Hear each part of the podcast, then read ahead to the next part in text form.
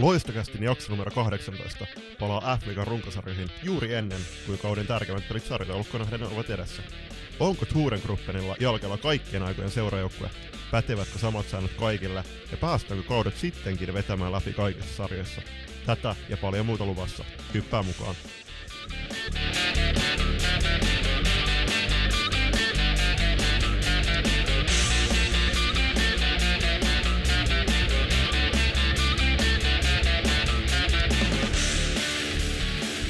Tervetuloa myös minun puolestani mukaan tähän Loistokästin 18 jaksoon. Nimikko-sarja tekee paluun, niin tässä välillähän ei 17 jälkeen Julius ole mitään muuta tehtykään, niin nyt on aika palata jälleen mikkien äärelle. No niin, siis viime aikoina aika paljon on taas keskustelu herättänyt, niin mun mielestä nämä sopii mitä mainio nimenomaan meidän nimikkosarjaan. Et vähän vaikea, vaikea on esimerkiksi sääntökirjaa miettiä jossain valokeilassarjassa.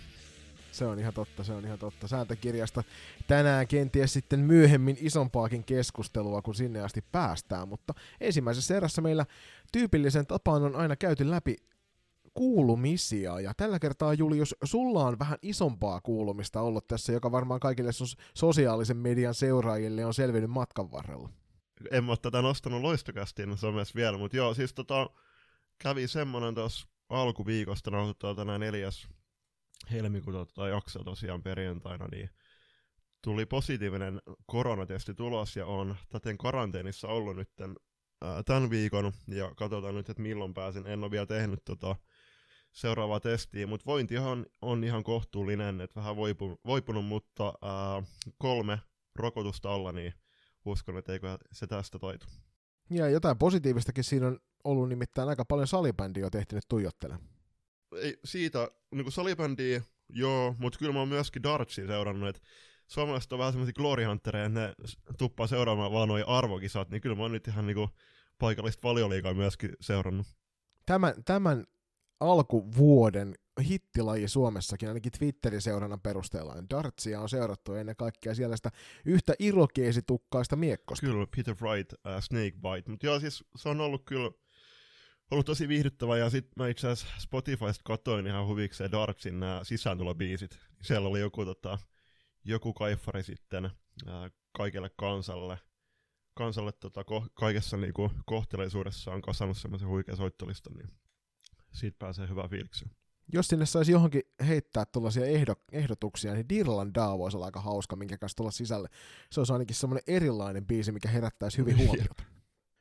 Mutta joo, Juliuksen kuulumiset oli siinä itsellään. Ihan koulun käynti on syynyt vallan mainiosti. Eilen, eilen viimeksi vietettiin aikaa Teams-keskustelun äärellä, jossa sitten käytiin keskustelua siitä, että mitä kaikkea noista Jonin vanhoista kouluista voi oikein hyväksi lukea. Siinä muun muassa pääsin käymään pitkän englanninkielisen keskustelun englannin opettajan kanssa, joka oli aika hauskaa toimintaa. Toki tuo englannin kieli taipuu, kuten kaikki loistokästin kuulijat hyvin tietävät, niin minulta varsin loistavasti.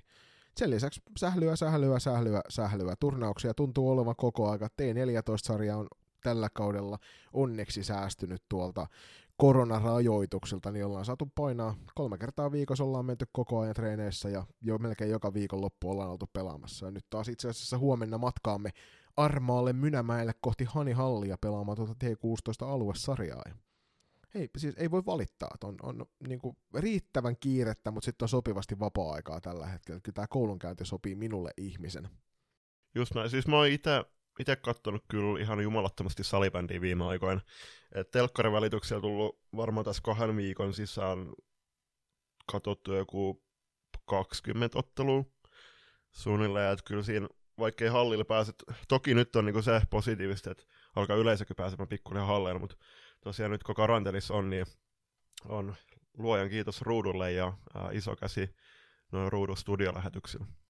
Joo, ja sitten Solid Sportti striimaajille kanssa, että on ollut kiva katsoa Solid Sportin ja YouTuben kautta myös noita junnupelejä, että, että toki F-liigaa nyt on tullut seurattua myöskin täällä päässä, kun noita iltavapaita on vähän enemmän, enemmän niitä, ja niin tota, on ollut kiva kyllä katsella paljon erilaisia otteluita. Et ihan samoihin määriin on päässyt kuin sinä, mutta todella monta ottelua on tullut tässä viimeisen viikon aikana jo väijyttyä ja varmaan tulevana viikonloppuna vielä lisää. Joo, ja tässä olisi muuten terveiset Jarmo Kattila Koskelle, että kiitos kutsusta, edusti loistokästi Nipakoksen ja Hämestarsin välisestä 18 divarimatsissa, Jarmo sieltä soitteli mulle sitten puhelimitse ja pääsin striimissä kertoilemaan vähän loistokastin kuulumisia. Kannattaa käydä tuo katsomassa. Eiköhän se johonkin sosiaaliseen mediaan oltu pudotettu se, että missä kohtaa oli se. Niin kuin, laitetaan sinne vielä timestampia, niin jokainen voi käydä kuuntelemassa. Ei se äänenlaatu ei ollut ehkä ihan paras mahdollinen, mutta asia tuli selväksi ja taas on loistokästi ja edustettu menestyksekkäästi. Hyvä Julius. Kiitos paljon. Mutta luonnollisesti kun nyt ollaan oltu, itse on ollut koronassa ja tässä välissäkään ei hirveästi ole kuitenkaan ottelui osunut meidän, meidän tota, kalentereihin sillä, että oltaisiin paikan päällä täten päästy, niin matkakilometrimittari näyttää ihan samaa kuin edellisessä jaksossa, ja täten myös f hallit, hallit on tota, äh, lukittautunut tällä hetkellä siihen 8 kautta 14. Äh, tällä hetkellä tulee aika kova kiire, että päästään äh, esimerkiksi NLBn kolmas ja nelos sijoittuneiden jengien, jengien tota, halleen vierailemaan, eli tässä välissä terveiset kaikille joukkueille, jotka olette siinä siellä kolme ja neljä, jos te haluatte, että loistakasti pääsee paikalla katsoa teematsia tällä kaudella, niin pelatkaa vähän huonommin. niin, siitä lisää myöskin sitten tuolla myöhemmin toisessa erässä. Se on ihan totta, nyt ei ole päästy mihinkään, mutta toisaalta on ilo just nimenomaan, kun rajoitukset poistuu, pikkuhiljaa, niin päästään nyt myös katselemaan sitten tällä tuon toisen paikallisen joukkueen pelejä tuolla F-liigan, naisten F-liigassa, ja se on kyllä hienoa, että mm. myöskin TPS on päässyt harjoittelemaan ja pelaamaan nyt jo ensimmäisen ottelunsakin koronatauon jälkeen, niin pääsee tällaisten nauttimaan laatusalibändistä kahdessa eri instituutissa. Juuri näin. Mutta eiköhän se ollut ensimmäisen erän höpinöiden suhteen siinä ja mennään kohti toista erää, missä palataan pitkästä aikaa kotoisen F-liigan sarjatolkon pariin.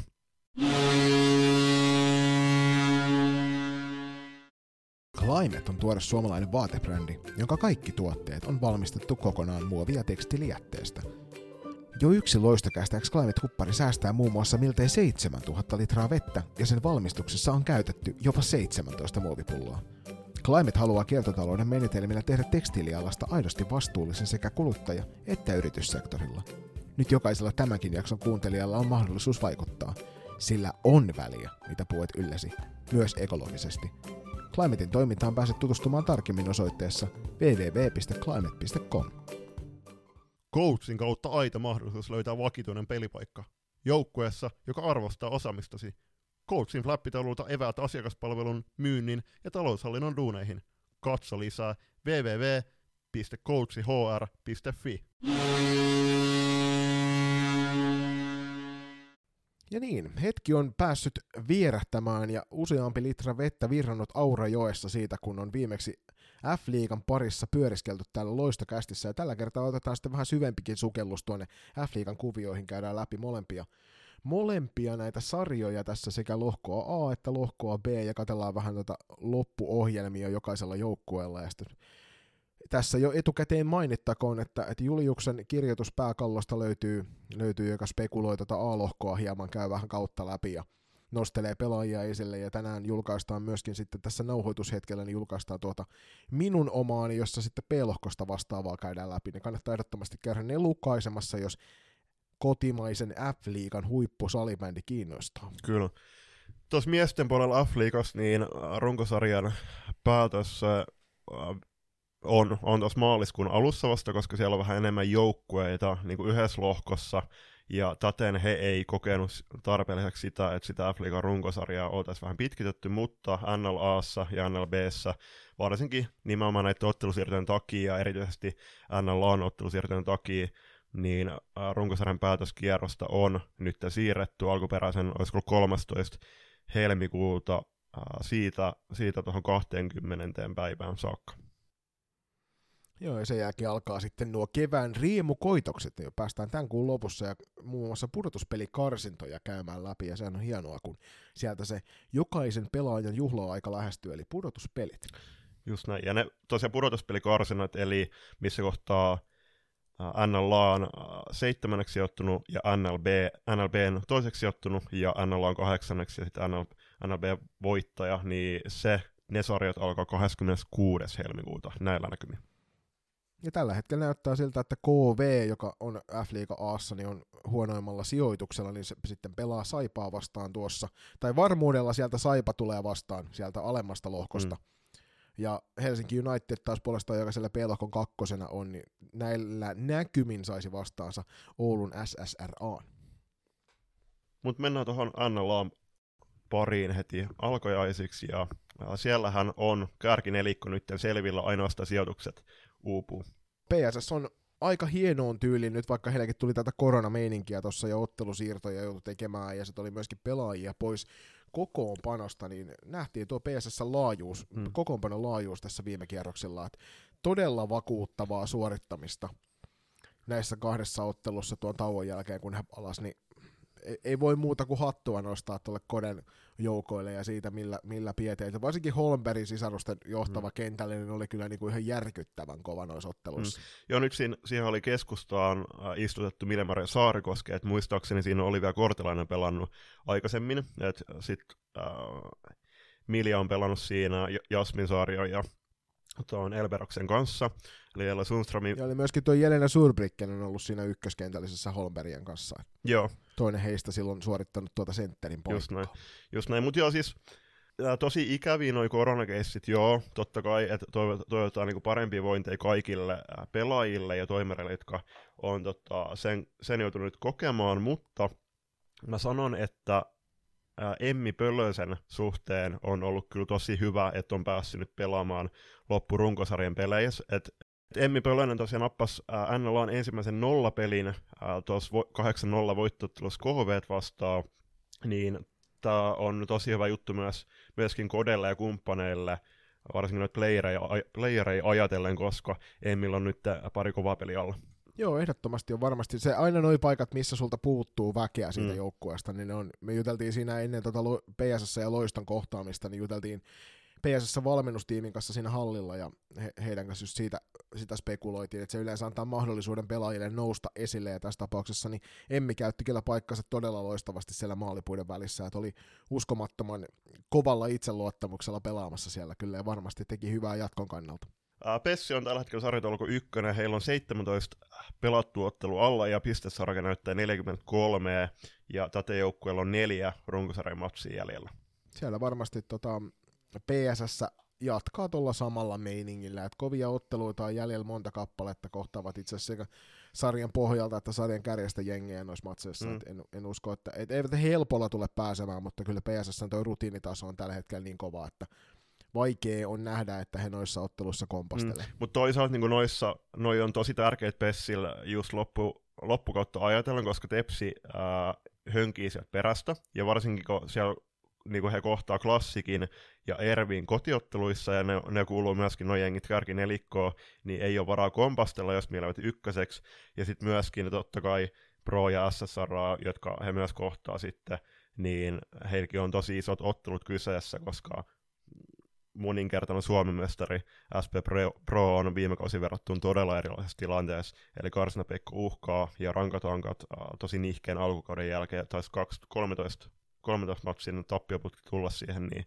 nyt äh, heillä on kuitenkin vielä pieni sauma nostokuivilla. Toisena tällä hetkellä NLAssa on eräviikingit 18 ottelun jälkeen siellä 37 pistettä ja jotenkin vaikuttaa siltä, että, että eräviikingit ei oikein ihan täysillä sylintereillä vielä tuo kone käy siellä. Et jotenkin on sellainen fiilis jatkuvasti, kun heidän pelejä katsoo, että sieltä löytyy vielä yksi vaihe lisää, kun tarvitaan, kuten varmasti näiltä kaikilta huippujoukkueilta, mutta Erä Vikingillä on kyllä se rosteri on sen verran laadukas, että, että vaikea kuvitella, että heilläkään noissa jäljellä olevassa kolmessa ottelussa, niin toki sinne Tepsi on vastassa, että se on varmaan se kovin matsi, mikä tässä F-liigassa on jäljellä tällä mm. kaudella mielenkiintoinen matsi ainakin siitä edessä, että jos Ervi, Ervi haluaa tuosta toisesta sijasta pitää kiinni, kun TPSllä otteluita on niin paljon enemmän jäljellä. Mm, just näin, ja siis niin kuin sanoit, niin en mä tiedä, siis kyllähän Raine Lainel niin verrattuna viime kauteen, kun Ville Turunen tuli siinä vaiheessa Markus Huhtimon tilalle siinä alkukaudessa, niin on hyvin erilainen tilanne, että nyt ei ole kuitenkaan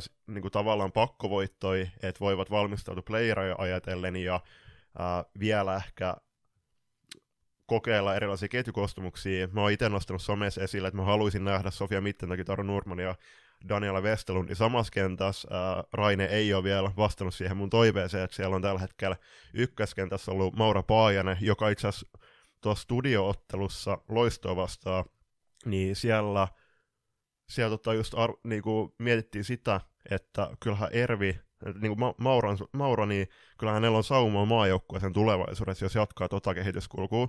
Sitten Mauran kanssa on ollut siinä tosiaan Taru ja toisessa laidassa monta likki, ja sitten kakkoskenttä, niin siellä on ollut Dambun ää, ja Sofian keskellä ää, kokenut Jenni Rautanen.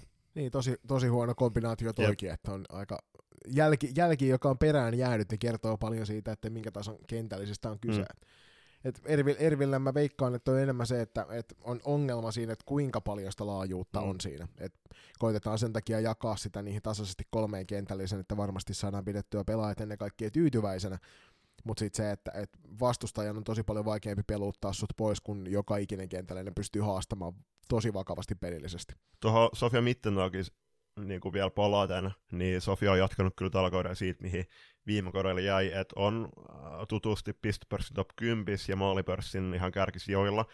Että kyllähän se äh, Sofian laukaus sieltä vasemmalta laidalta Ervin, äh, Ervin tota, kenttäpuolesta katsottuna, niin on semmoinen, mitä se on vähän niin kuin NHL Ovechkin, että se totta, tiedetään, että se lähtee, mutta sitä on vaikea ottaa pois. Niin, tai niin kuin Miisa Turunen tuolla NLBn puolella. Jep.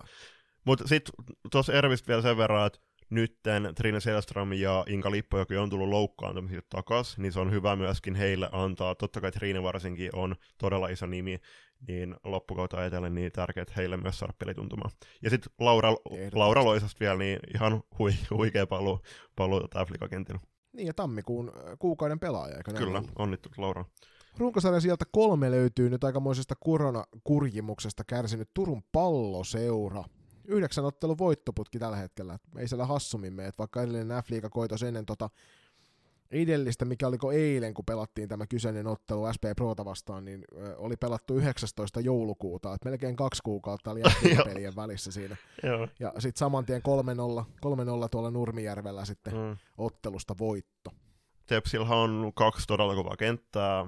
Villander, niin kuin viime jaksossa sanottiin, niin Villanderhan on puhunut myös sitä, että ensi kaudella kaipaavat laajuutta ei tiettävästi loistokastin tietojen mukaan sitä on myöskin tulossa, mutta kyllä nyt kun Laura Rantanen oli pois siitä kivenkuvasta ykkösestä, niin siinä oli vähän Villander muutellut sitä, että tiettävästi lop, loppukautta ajatellen Tiina Hoikkala, joka myöskin on palannut Uh, pitkä loukkaantumisen jälkeen niin pelikokemusta, että Tiina pelasi Noora Rantasen vierellä, ja sitten uh, Melissa Aidemir, eli Virmo, Virmon tota, kasvattaja, niin pääsi aika hyvään näyttöpaikkaan siihen Jenna Saarioon ja Milla Nurlundin vierelle ja onnistui kaksi kertaa. Sieltä ensin napattiin kauden ensimmäinen ja f uran ensimmäinen maali ja sitten tehtiin saman ottelu vielä toinenkin. Et se oli itse asiassa, tykkäsin siitä viimeistelystä, että harvemmin näkee noita tuollaisia pomppupalloja il- ilmasta sisään iskettävä, ja Melisa oli siinä maalin edessä kyllä tarkkana, kun Sarjo Jenna syöttö siihen vähän hypähti, ja hän iski sieltä maalivahin kainalon alta pallon sisään, ja siitä täytyy kyllä hattua nostaa, että, että naissalibändin puolella löytyy noita pelaajia, jotka uskaltaa noihin pomppupalloihin lähteä mättämään siinä veskarin sormien vieressä. Tuli muuten mieleen tuosta, niin mä katsoin äh, Suomen ja Jenkkien välistä olympia-avausta eilen, äh, jääkekossa, niin siinä, siinä nostettiin studi, niin kuin erätauon, eikö pelin jälkeen itse asiassa, niin kuin uudeksi ominaisuudeksi naisjääkekossa mukaan sen, että on alettu tekemään ohjurimaaleja maali edestä. Öö, en mä tiedä siis mä, oon kat- en, mä en ole hirveästi kattonut naislätkää, mutta kyllä mä väitän, että sitäkin on jo kymmenen vuotta sitten tehty. Ihan varmasti joo. Mä veikkaan, että siellä ehkä asiantuntijat on olleet miespuolisia, jotka eivät ole myöskään seuranneet naislätkää niin paljon, mutta se siitä olympialätkästä ainakin tältä erää. Katsotaan sitten, kun mitalipelit on suoritettu, että jos niistä keskustellaan mm. lisää. Mutta tuossa niinku just Tepsi on niinku viimeksi pelas tammikuun alussa Suomen Cupin finaalissa, että heillä on tullut reilun kuukauteen nyt semmoinen viisi matsia uh, alle, että niin kuin Jenna sanoi, Sarjo Jenna sanoi siinä erätaukossa haastattelussa, vai olisiko ollut pelin jälkeen, just sitä, että että toi, he on kuitenkin päässyt nyt viime viikkoon hyvin reenaamaan, niin tämä on ollut kyllä kans tosi hyvä sauma sitten sit Villanderille. Villanderille just niitä pelillisiä juttuja, joo, totta kai pitkä pelitauko näkyy eilen kuitenkin jonkin verran pelissä. Toisaalta vastassa oli SP Pro, jolla on ollut tosi vaikea alkukausi, ja ennakkoasetelmat ja tasoerot ja voimasuhteet oli selvillä, niin kyllähän Tepsi näytti siinä kuitenkin pitkän pelitauon jälkeen, että miksi se on pelannut niin hyvin kuin on pelannut tällä kaudella. Niin ja toki tuossa SP Pro kohdalla, niin siinähän oli myöskin pientä näytön paikkaa, kun vanhoja pelaajia löytyi rosterista TPS puolelta useampia, mm. ja TPS päävalmentaja myöskin viime kaudella siellä SP Prossa vaikutti, niin sen takia varmasti oli entistä enemmän semmoista näytön paikkaa, mitä tuossa SP Prolta nähtiin, ja kyllä se pelissä mun mielestä myöskin heijastui vähän se, Et SP Pro pelasi kovemmalla tasolla kuin ehkä tällä kaudella totuttu näkemään, jonka takia toi heidän sarjasijoituksensa onkin vähän heikompi. Kyllä. Anu Raatavara puuttus eilen Pron kokoonpanosta, toivottavasti Anu palaa mahdollisimman pian takaisin pelikentillä, koska on tosi iso nimi siellä uh, Pron alakerrassa. Uh, eilen, eilen nähtiin myöskin heti perään, kun Emmi pelasi Emmi uh, viime sunnuntain pelasi sen NLAn ekan nollapelin, niin Noora Vuorola jatkoi heti, heti perään ja pelasi sen toisen, eli 3-0 päättyi siellä matsi, niin Nooralle onnittelut hienosta nollapelistä. Aika va- takuu varmaan suorittamista. Ja kovat on kovia, ja siinä vaiheessa kun pelit kovenee, niin kovat pelaa vielä paremmin, ja nähdään nyt tässä, että sarja 1 ja sarja 2 nappasi sitten ensimmäiset nollapelit näihin, kun ruvetaan lähestymään runkosarjan päätöstä. Siellä TPS ilmeisesti tuli myös vähän Jobin postia Sofia Leinon tapauksessa. Joo, Sofia veti nilkkaralleisiin Pro Maalin edessä. Toivottavasti Sofia palaa mahdollisimman pian myöskin takaisin pelikentillä, koska on tosi iso nimi, ja niin kuin tiedetty, niin eilen, oli, eilen itse asiassa Teps, niin kuin Tepsin kakkonen oli ainut ehjä ää, kentällinen aikaisempiin peleihin verrattuna. Niin kuin Sofian laadukkuus kyllä tiedetään todella tarkkaa, tarkkaa tiedetään, kuin tärkeä pelaaja Sofia on Tepsille, niin toivotaan pikaisia paranemisia. Ja sitten muuten tuli mieleen se, että nyt kun toi yhteistyö Virmon kanssa on tällä kaudella Tepsin, Tepsin tota suuntaan toiminut tosi hyvin, niin nyt varsinkin kun myöskin nämä aladivarit ja, niin kuin jatkuu, niin se on tosi ää, iso juttu myöskin Virmolle, että siellä on esimerkiksi Ida Ojalaa, Emmi Vaitiniemeä ja Melis Aidemiri päässyt pelaamaan nytten isoja pelejä myös F-liigassa. TPSllä olisi runkosarjassa vielä peräti kuusi ottelua jäljellä. Ja se on sitten, jos vertaa noihin PSS neljään jäljellä olevaan, niin tietysti siinä on mahdollisuus kuusi pistettä napata kiinni, joka tarkoittaisi sitten taas runkosarjatilastoissa sitä, että jos TPS noin jäljellä olevat kaksi rästiottelua voittavat, niin pisteero sarjan kärjessä olisi kaksi pistettä PSSn hyväksi, joten mm kummallakaan joukkueella ei ollut kyllä mahdollista nostaa jalkaa sieltä kaasupolkimelta, mikäli haluavat tuon runkosarjan ykkössian vallata, ja mä veikkaan, että molemmille se kyllä varmasti olisi omiaan maistumaan. Niin, ja sitten kun tässä on kuitenkin myöskin se, että kun sitä hassuttelusijoitussarjaa ei tule enää tällä kaudella, niin tässä on kuitenkin sitten tiedossa runkosarjan jälkeen pieni pelitauko ennen puolivälierasarjaa, niin nyt ei tarvi himmalla yhtään.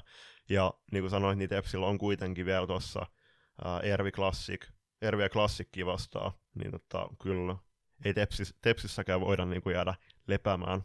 Ja toivotaan, että tällä kertaa nuo SSR-ottelut, jotka on jo siirtynyt muutaman kerran, niin päästään vihdoin pelaamaan sitten tuolla TPSn puolelta myöskin, ettei oululaisten matka tänne Turkuun esty enää enempää. Niin, tuli muuten tästä mieleen, että mä sanoin, sanoisin sen, että jos niin SSR matkaa tänne etelään, niin siinä vaiheessa voidaan Iltalehdellä antaa kommentteja, että hotellivaraukset on, on tehty jo, kun sitten taas jostain Lahdesta Poriin matkatessa, niin siinä ei hirveän pitkä pelito, pelimatka ole, tai niin, kuin, niin pelimatka ole, että kyllä siinä tota, ehtii pelin jälkeen kyllä palaamaan aika hyvin Lahteen.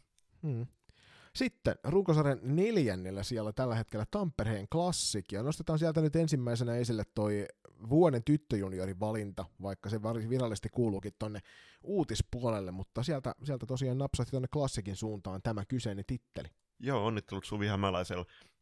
Sä laitoit siihen kässariin, että mitä mieltä, niin kyllähän tämä meni ihan ansaitusti. Miettii viime, viime kalenterivuotta peilaten, niin kuitenkin äh, ratkas, ratkas meille, tai Suomelle maailmanmestaruuden U19. Hieno jatkoaika osuma ja muutenkin vahva viime kausi, niin ihan ansaitusti. Niin, toki niin kuin Suvin kohdalla ollaan kritisoitu tätä, että, että F-liigakausi ei välttämättä ollut sitä mm. parasta mm. mahdollista Suvia, mutta mä veikkaan, että kuten myös kokenut Classic, niin tässä kevään edetessä niin päästään sinne parhaimpaan omaan suoritustasoon. Et Classicillahan on neljännen sijan lisäksi niin runkosarjassa enää kolme ottelua jäljellä. Ja sittenhän siellä on vielä toi polemiikkitilanne, josta sitten tarkemmin tuolla kolmannessa erässä käydään sitten syvä luotaus läpi. Mm mutta tosiaan niin klassikilla on vielä PSS ja Tepsi ja SP Pro vastaiset. Heillä on tole, kyllä niin kuin todella kovat kolme ottelua jäljellä tossa, joka tarkoittaa sitä, että, että ylöspäin on ainakin vaikeampi itseään raapio. Kyllä klassikko kuitenkin näyttänyt ajoittain astettaan tällä kaudella, pystyy, ja kyllähän toi sarjataulukon sijoituskin myöskin kertoo, että ovat ansainneet sen paikan, mutta äh, sanotaan näin, että äh, viime peleihin peilaten kuitenkin pitää hieman pelin porantua, jotta he pystyvät edes yksi tai kaksi pistettä tepsiltä ja pessiltä raapimaan. Et klassikilla on kyllä varmasti jokainen, joka vähänkään salibändiä seuraa, niin tietää, että sieltä löytyy kovan luokan rosteri kyllä taustalta, että joka ikinen kerta, kun heidät ka- kaukalossa näkyy, niin sieltä saattaa tulla se murhanhimoinen super, superloistava joukkue, joka ollaan. Esimerkiksi viime vuonna nähtiin loistoa vastaan pudotuspeleissä. Semmoinen joukkue, joka pystyy kyllä ne ottelut itselleen nappaamaan. Mm. Sen takia klassikkia ei kannata näissä kevään karkeloissa laskea ulos pelistä millään tavalla. Tuli muuten mieleen, että klassikko on tehnyt tällä hetkellä 18 ottelua, 95 maalia, ja täten yhden maalin vähemmän kuin eniten maalia tehnyt Pessi. Toki äh, sieltä tulee Tepsi kolme ottelua vähemmän pelannut ja kymmenen äh, maalia vähemmän vaan tehneenä, mutta kyllä tosta, että okei, se on tosi niinku laaja se kärki, kärki myöskin sinne hyökkäyssuuntaan, mutta pienen yllätyksen kuitenkin ehkä, kun katsotaan pelipaikkoja, niin siellä on Meri Jokinen maalipörssissä tosi korkealla 13 tehnyt maalilla. Et ke- kertoo, mm, myös si- kertoo myös siitä, että, että, siitä, että siellä on myöskin puolustuspäässä ratkaisijat. Joo, ja hän on ollut kyllä tällä kaudella äärimmäisen on. vaarallinen hyökkäyspäähän. On, on äärimmäisen miellyttävä seurattava myös kentällä, kun hän, hän liikkuu niin laajalla skaalalla siellä jatkuvasti. Sitten viidenneltä sieltä löytyisi tämä toinen turkulainen, eli FPC Loisto, ja sieltähän tuli myöskin uutisia, napsahteli tällä viikolla vai oliko viime viikolla? Kyllä se tällä viikolla taisi olla, kun sieltä FPC Loiston puolelta uutisissa mainittiin, että Matti Pienihäkkinen oli sitten käyttänyt option sopimuksensa, ja tämähän on kaikille lähempää tilannetta seuraaville, niin siinä mielessä mielenkiintoista, että yleensä tässä vaiheessa kautta ei vielä tiedetä Pienihäkkisen tulevaisuuden suunnitelmia. Niin, no sanotaan näin, että en pidättänyt hengitystä, etteikö Matti olisi, Matti olisi tätä tehnyt tätä jatkosopparia. Kyllä tosi, tosi iso nimi ja kiinnitys totta kai ää, ensi kaudella taas, että Matti on ää, yksi Suomen parhaimpia juniorivalmentajia. Valmentajia, tota, kyllä Matin ansiot tiedetään sillä saralla. Ja totta kai tuossa haastattelussa niin tiedetään, että loiston kokoonpano tulee ensi kaudeksi muuttumaan taas vähän, että jos viime kauden lähti ää, ratkaisijoita todella paljon, niin mikä tilanne sitten ensi kaudelle on.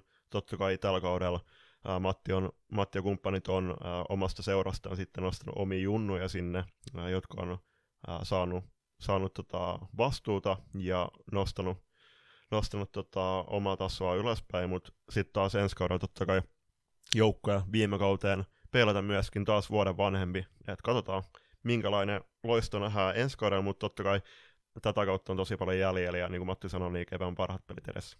Niin, Loistohan kuuluu niihin harvinaisiin seuroihin Suomessa, jolla on edustus kaikilla SM-sarjatasoilla. Mm. Löytyy T16, T18, T21 SM-sarjaporukat ja sen lisäksi F-liiga joukkue.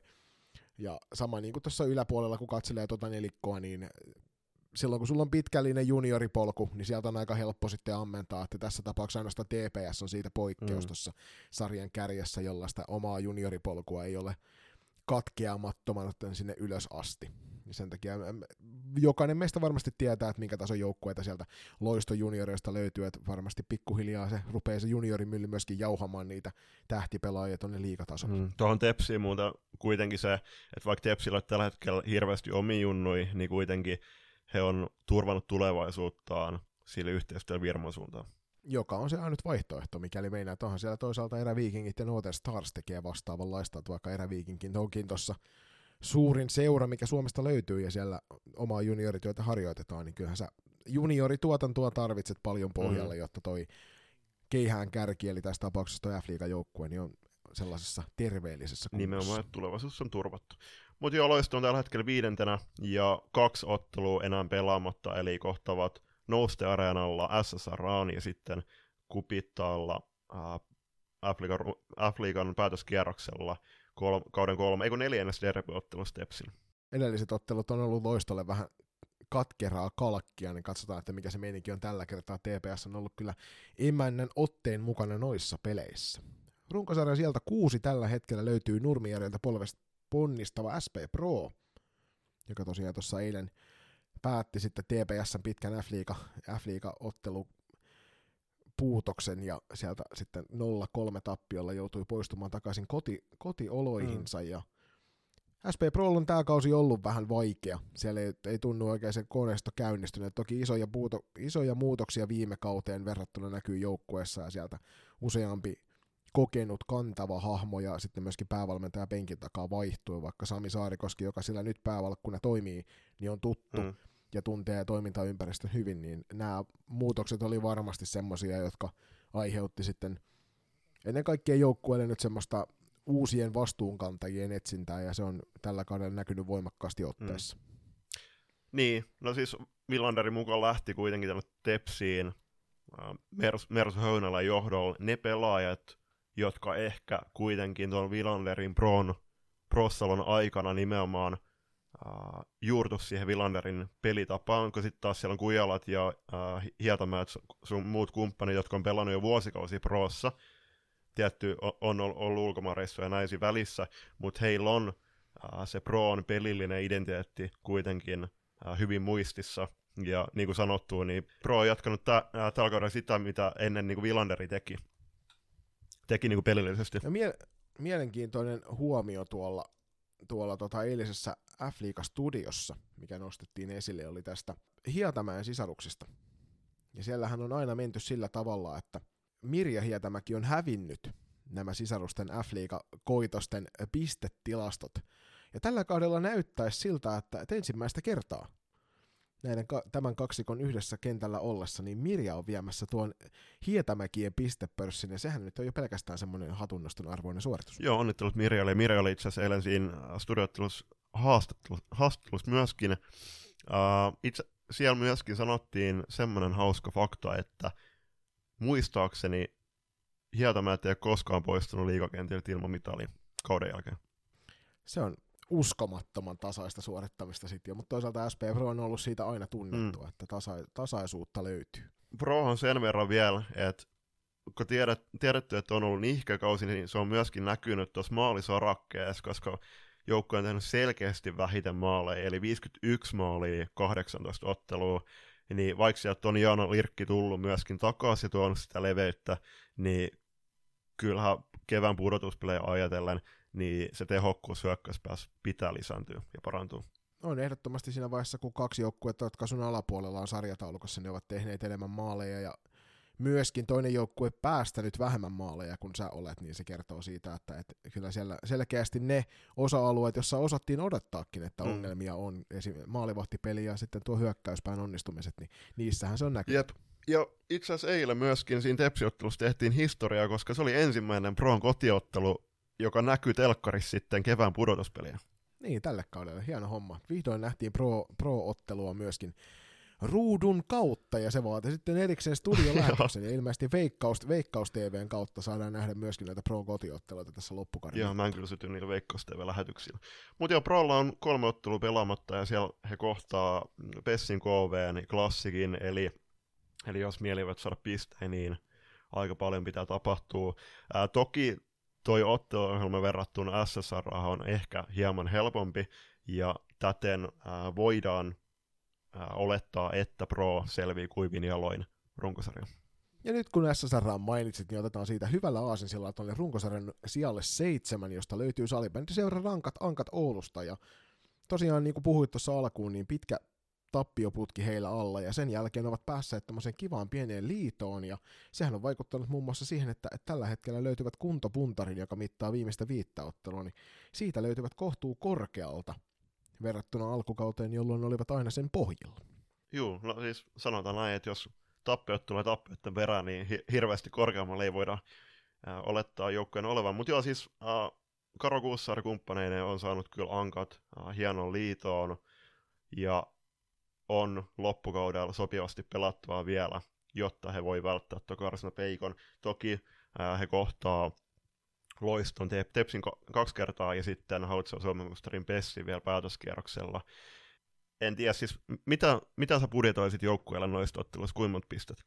No siis, jos nyt katsotaan tämän hetken sarjatilannetta, niin ainut ottelu, jossa mä budjetoisin heille mahdollisuuden edes voittoon, niin on tuo loistopeli, että he on pelanneet loiston kanssa tällä kaudella hyvät ottelut vastakkain, ja sen takia siitä varmasti joukkue ensisijaisesti lähtee hakemaan sitä piste, pistesarakkeeseen plussausta. Sehän tietysti tarkoittaa automaattisesti sitä, että kun tällä hetkellä ottelun vähemmän pelanneina prohon nähden he ovat neljä pistettä mm. jäljessä, niin noista otteluista pitäisi se viisi pistettä saada varmisteltua, jotta sitten varmistuu se, että, että päästään tonne pudotuspelien puolelle eikä sinne karsintasarjan mm. puolelle.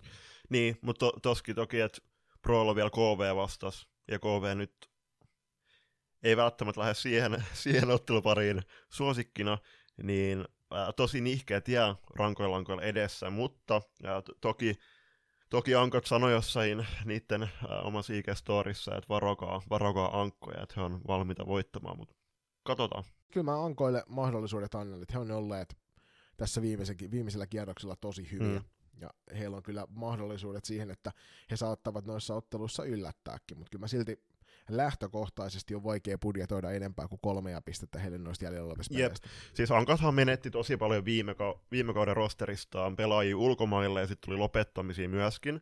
Mutta kyllä siellä on niinku tuttu nimi ollut myöskin tällä kaudella Pistepörssin kärjessä, eli Liinu Koivisto. Liinu oli viime, viime kaudella sar- Pistepörssin kuudenteen muistaakseni, nyt on viidentenä.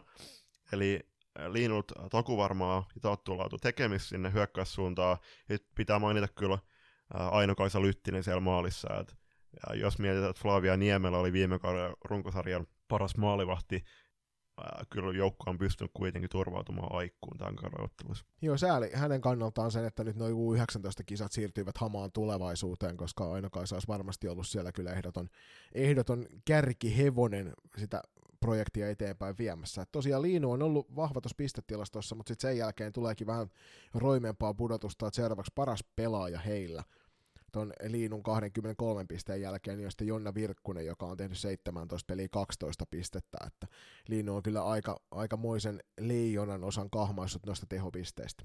Just näin. Mutta sitten mennään vielä Annellaan sarjataulukon tämän hetken viimeiseen joukkueeseen, eli Tampereen KVCen mä en tiedä löydätkö sä hirveän positiivisia säveliä tähän KVn tämän hetken tilanteeseen. Mä, mun on kauhistuttavan vaikea löytää enää mitään, miten he pystyisivät asioita tuossa muuttamaan. Siellä vaihdettiin päävalmentajaa, ja tällä hetkellä Juha Kurki johtaa projektia siellä, ja e, tulokset ei ainakaan viime ottelun perusteella niin ole siitä parantunut. Et KV on kolme ottelua sarjaa jäljellä, he kohtaa Proon, he kohtaa Ervin, he kohtaa TPS, ja noista otteluista – vaikea on nähdä, että tällä, tämän, tämän hetken suorittamisella yksikään päättyy KV-voittoon.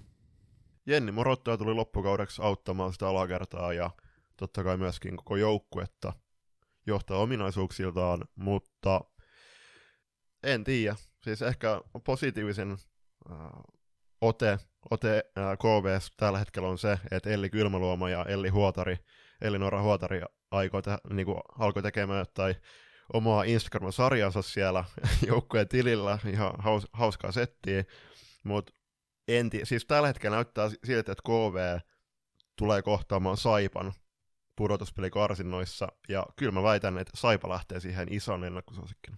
Ja siis KVllahan tavallaan niin kuin maalin tekopuoli heillä on ollut ihan ok hallussa tällä kaudella, että 69 tehtyä maalia 18 peliin ei ole lähelläkään sarjan pohjaa itse asiassa, vaan he ovat, ovat niin kuin viide, viidenneksi eniten maaleja tehnyt joukkue tässä sarjassa, mutta se ongelma on se, että he on päästäneet 16 maalia enemmän kuin seuraavaksi eniten maaleja päästänyt joukkue, ja se on aivan liikaa tämän tason porukalle. Mm. Ja nyt tämä on turha laskea sinne maalivahto Noora Laakson jalkoihin tämä ongelma, vaan kyllä on nähty tuossa viime peleissä varsinkin, niin heidän keskusta puolustaminen on ollut aivan harakoilla. Oh. On. Et sinne on joukkueet päässeet te- tekemään tosi paljon pahaa, ja varsinkin toi PSS-ottelu tuossa niin näytti sen, että kun puhutaan sarjan kärjestä ja sarjan pohjasta, niin PSS murhas, murhas suorastaan heidät sinne kentälle 08 luke- tai 8-0 lukemin. Hmm. Norolaakso taitaa olla eniten torjuntoja tämän kauden maalivahtitilastoissa. Torjuntoja on tullut paljon, myöskin päästettyä maaleja, mutta niin kuin sanoit, niin KVn puolustuspelaaminen on tällä hetkellä täysin sekaisin, ja kun tiedetään tosiaan, että sieltä tulee Saipa ja Miisa Turunen ennen kaikkea vastaan, niin en tiedä, siis tällä hetkellä näyttää siltä, että KV tulee en, ensi kauden pelaamaan NLB. Toki pitää muistaa, että KV on kuitenkin tällä kaudella 21 kova ottelu alla NLAssa, ja sitten sieltä tulee se Saipa, johon palataan seuraava, kun mennään seuraavaksi, niin Saipalle ei hirveän paljon kovia otteluita tullut tällä kaudella. Niin, sen verran korjataan tuota tilastointia herran puolelta, että aina Kaisa Lyttisellä on eniten torjuttuja palloja tuolla NLAn puolella, että hän on 285 kertaa palloa torjunut ja Noora Laakso on toisena 274, eli 11 torjuttua torjuntaa on siinä ai, ai, ai, välissä. Joo. Ja Noora on vielä pelannut ottelun enemmän kuin Aino-Kaisa on SSR-maalilla. Et siihen nähden niin Aino-Kaisallahan on niinku suhteellisesti enemmän torjuntoja myös per ottelu. Juuri näin. Mutta joo, siinä olisi nyt nopea läpikäynti, no nopea, nopea läpikäynti näistä NLA-tilanteista, kun jo hetkeen sinne päästy. Ja mielenkiintoinen loppusarja tulee, että vaikka sijoitukset tavallaan, no kärki nelikon kohdallahan ne eivät ole vielä selvät, että siellä voi tapahtua sitä muutosta, ennen kaikkea kärki kolmikko nyt voi toisiaan sitten nokitella vähän eri suuntiin. Mutta kyllä tuo pohjakamppailu, SP Pro, SSR ja KVn välillä on se, mihin itsellä kiinnittyy se kaikkein suurin mielenkiinto. Että loistohan on siinä mielessä mielenkiintoisessa tilanteessa, että heillä periaatteessa on paikka turvattu jo tuonne pudotuspeleihin, vaikka nyt tuolta sitten tulikin päätöksiä, jotka heiltä kolme pistettä sarjataulukosta vei, mutta lähtökohtaisesti niin pitäisi olla puhtailla tai niin sanotusti selvillä vesillä tuossa sarjassa, mutta on sekin vielä mahdollista, että loisto sinne pudo, putoaa sinne viimeisen kahden joukkoon. Niin, no loistolla ei ole tällä hetkellä enää saumoja nosta ylöspäin, mutta alaspäin on mahdollisuus pudota. Niin, mutta siis tiukkoja pelejä tulee olemaan ja tosiaan näillä pohjakolmikon joukkueilla on vaikeat sarjat edessä, että niistä helpoin sarja on tuolla SP Prolla, jonka takia aika helppo on tässä vaiheessa lähteä ennustamaan sitä, että SSR ja KV ovat ne joukkueet, jotka lähtevät sitten tuonne NLBn kärkikaksikkoon vastaan kamppailemaan. Eiköhän me Julius käydä pienellä mainoskatkolla ja siirtyä sen jälkeen tuonne NLBn puolelle.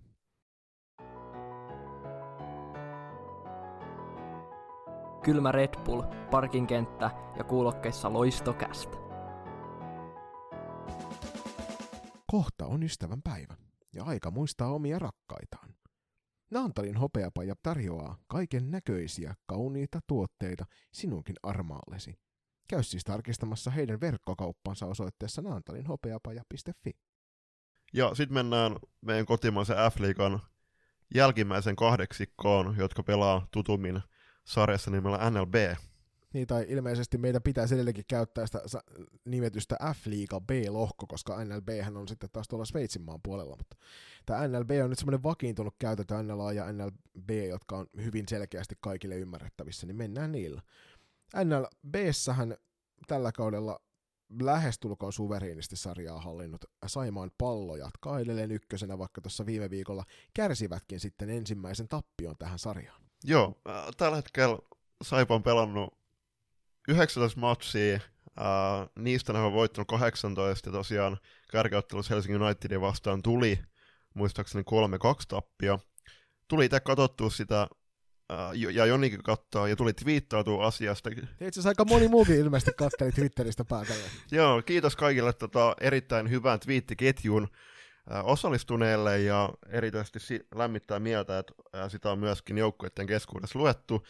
Mm, täytyy myöntää, että mä laitoin Twitteriin sitten pelin jälkeen sen maan kuulun, tai Twitteristä kuulun makaronaatikon ohjeen, ja siis oli todella hyvä makaronaatikko, siihen hyvä podcasti soimaan ja laatuottelus äh, Helsingin Unitedin Saipan äh, välillä siihen myöskin taustalla katseluun, niin oli erittäin hyvä sunnuntai mulla. Joo, siis hieno ottelu nähtiin noiden kahden joukkueen välillä, että siinä Helsinki United sai toteutettua omaa pelikirjaansa Joo. paremmin, ja Saipa tuntuu olevan vähän, vähän niin kuin ongelmissa sen kanssa, mitä Helsinki United sai aikaan kentällä, ja tästä johtuen tosiaan niin 3-2 voitto kirjattiin Unitedin sinivalkoisille tuolta Espoon Stars Areenalla, ja Saipa siitä huolimatta jatkaa tuolla F-liiga B-kärjessä. Yhden, niin kuin Julius tuossa sanoi, että tällä hetkellä on 13 pistettä eroa tuonne Helsinki Unitedin. Unitedilla toki ottelu vähemmän pelattuna, eli luultavasti se pistesarake on sitten vain 10 pisteen verran erotusta tossa. Ja Saipan johtotähtenä tuttuun tapaan vielä, vieläkin tällä hetkellä tällä kaudelle ilman pisteettömiä otteluita pelannut Miisa Turunen. Tuossa kärkiottelussa sen verran, että äh, siinähän, niin kuin sanoit, niin Helsingin United onnistuu omassa pelisuunnitelmassaan äh, lähes täydellisesti verrattuna Saipaan. Saipalla oli muutama poissalo, ja kun puhutaan NS-ammattilaisjoukkueesta ja pääsarjajoukkueesta, että aina pitäisi suorittaa sillä takuvarmalla ää, tasolla, ja sen fokuksen pitäisi pystyä aina ää, pitäytymään täydet 60 minuuttia siihen itse ottelujen asiaan, niin en, siis tuossa maksissa ehkä nä- vähän nä- näkyy se, että Saipan fokus oli jo jossain muualla, ei siinä, se saattaa sitten kostautua esimerkiksi pudotuspelisarjoissa, kun ollaan, ollaan juteltu siitä esim. Sa, niin kuin Saipan suuntaakin, niin kyllä se, että kyllä sen fokuksen pitäisi pystyä joka ottelussa äh, pysymään, ja en, siis tällä hetkellä Saipalla on ne pari ottelu pelaamatta, niin en tiedä, mihin sä itse keskittyisit Saipana omassa pelissä. Niin jos runkosarjan voitto on jo varmistettu, mm. niin siinä tapauksessa jäljellä olevissa otteluissa sillä, niillä runkosarjaotteluilla ei ole enää mitään muuta merkitystä kuin valmistaa joukkuetta kohti sitä pudotuspelivaihetta. Et, mä itse, itse näen tuossa ottelussa paljon mielenkiintoisia juttuja, varsinkin Saipan hyökkäyspelin kannalta, joka tuntuu olevan niin kuin poikkeuksellisen yksinkertaistettua. Et en tiedä, mikä siinä oli tavoitteena. Oliko tämä enemmän Helsinki Unitedin hyvyyttä. Heillähän se karvaus on aiheuttanut tällä kaudella monellekin joukkueelle suuria ongelmia.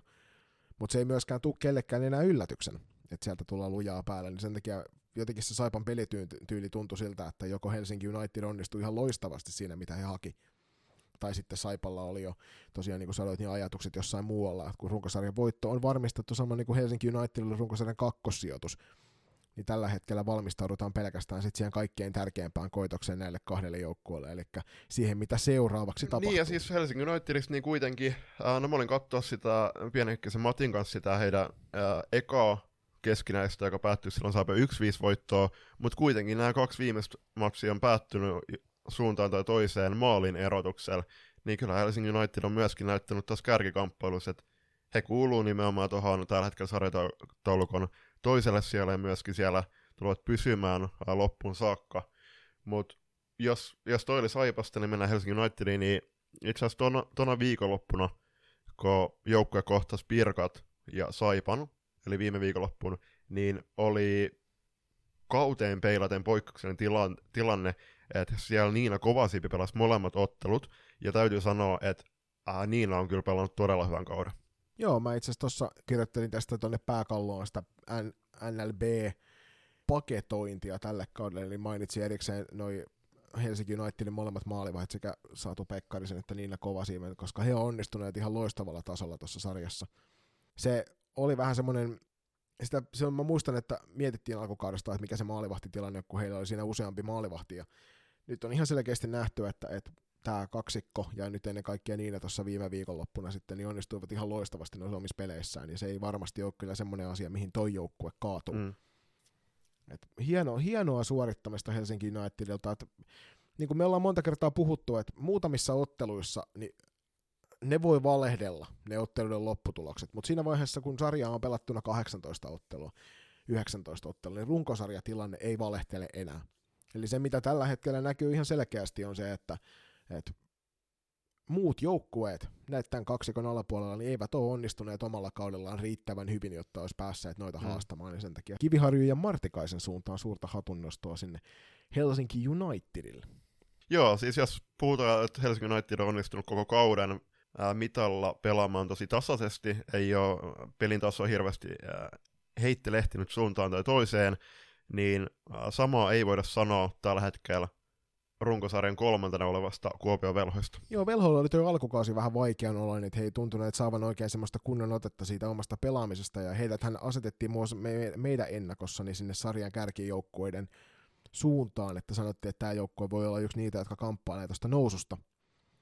Mutta velhojen alkukausi ei ollut helppo, nyt he liitää aika kivassa voittoputkessa ja on tällä hetkellä tuon NLB puntopuntarin ykkönen viidellä peräkkäisellä voitolla ja ovat sitä kautta nousseet tuossa taulukossa aika kohisen, kohisen, kohisteen ylöspäin, mutta ei riitä tällä kertaa. Ei, mä katsoin viime viikonloppuun äh, joukkueen molemmat ottelut, eli toi 4-7 vierasvoitto O2 Jyväskylän vastaan, sitten kotivoitto Oiffi vasta 4-1 lukemin, niin viime kauden tapaan joukkue aloitti tosi kehnosti ja on pelannut nyt tosi hyvän loppurunkosarjan. Mä, siis velhoissa on tosi paljon hyviä, hyviä pelaajia, jotka mä näkisin mielelläni NLAssa joukkueen. Myöskin niin kuin pelitapa, pelitapa on mun mielestä tosi viihdyttävää ja sinänsä niin kuin joukkue suorittaa varsin korkealla tasolla, mutta e, siis tämä on tosi raaka sarja, että tällä hetkellä, siis sarjasysteemi on, että kaksi joukkoa että menee sinne karsintoihin ja sijat kolme ja neljä, niin heidän kausi loppuu nyt tuossa 20. helmikuuta. Niin, että siellä voi tällä hetkellä Helsinki United voi hävitä loput ottelunsa se ei vaikuta millään tavalla heidän sarjatilanteeseensa, koska vaikka velhot voittaisi jäljellä olevat kaksi otteluaan, niin he pääsevät korkeintaan pisteen päähän. Ja siltikin Helsinki United on vielä ottelu vähemmän pelanneena. Juuri näin. Sitten mennään tuohon neljänten tällä hetkellä olevaan joukkueeseen, eli O2 Jyväskylä. Amppareiden kausi on vähän samanlainen ollut kuin toi velhojen, että, että se on vielä enemmän ollut semmoista vaihtelua.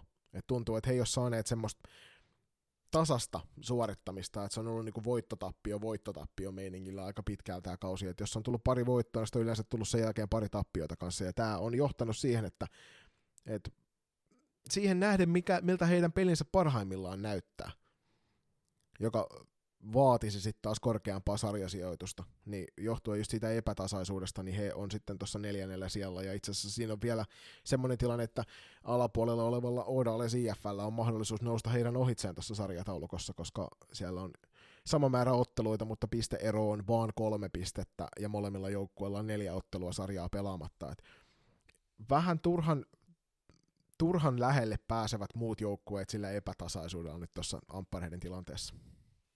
Niin, siis mä katsoin myöskin joukkueet äh, viime, viime viikonlopun molemmat ottelut, eli Velho ja Steelersi vastaan. Velhoi vastaan, äh, jonka hän hävisi 4-7, niin Velhot oli selkeästi parempi joukkue, ja siinä ei ampparit hirveästi päässyt pallolla suorittamaan äh, oikeastaan mitään, että pystyvät, pystyvät niinku ainoastaan vastahyökkäyksiin turvautumaan, ja tai onnistuvat myöskin neljä kertaa, mutta sitten tuossa Steelersin vasta, niin kyllä siellä erityisesti Iina Latvala johdolla, niin se joukkojen ykköskenttä oli todella, todella hyvä, ja Iina on, Latvala Iina on muistaakseni ää, Ervissä pelannut, niin ei, ei ihmekään, että on tota, huippuluokan pelaaja tuohon sarjaan.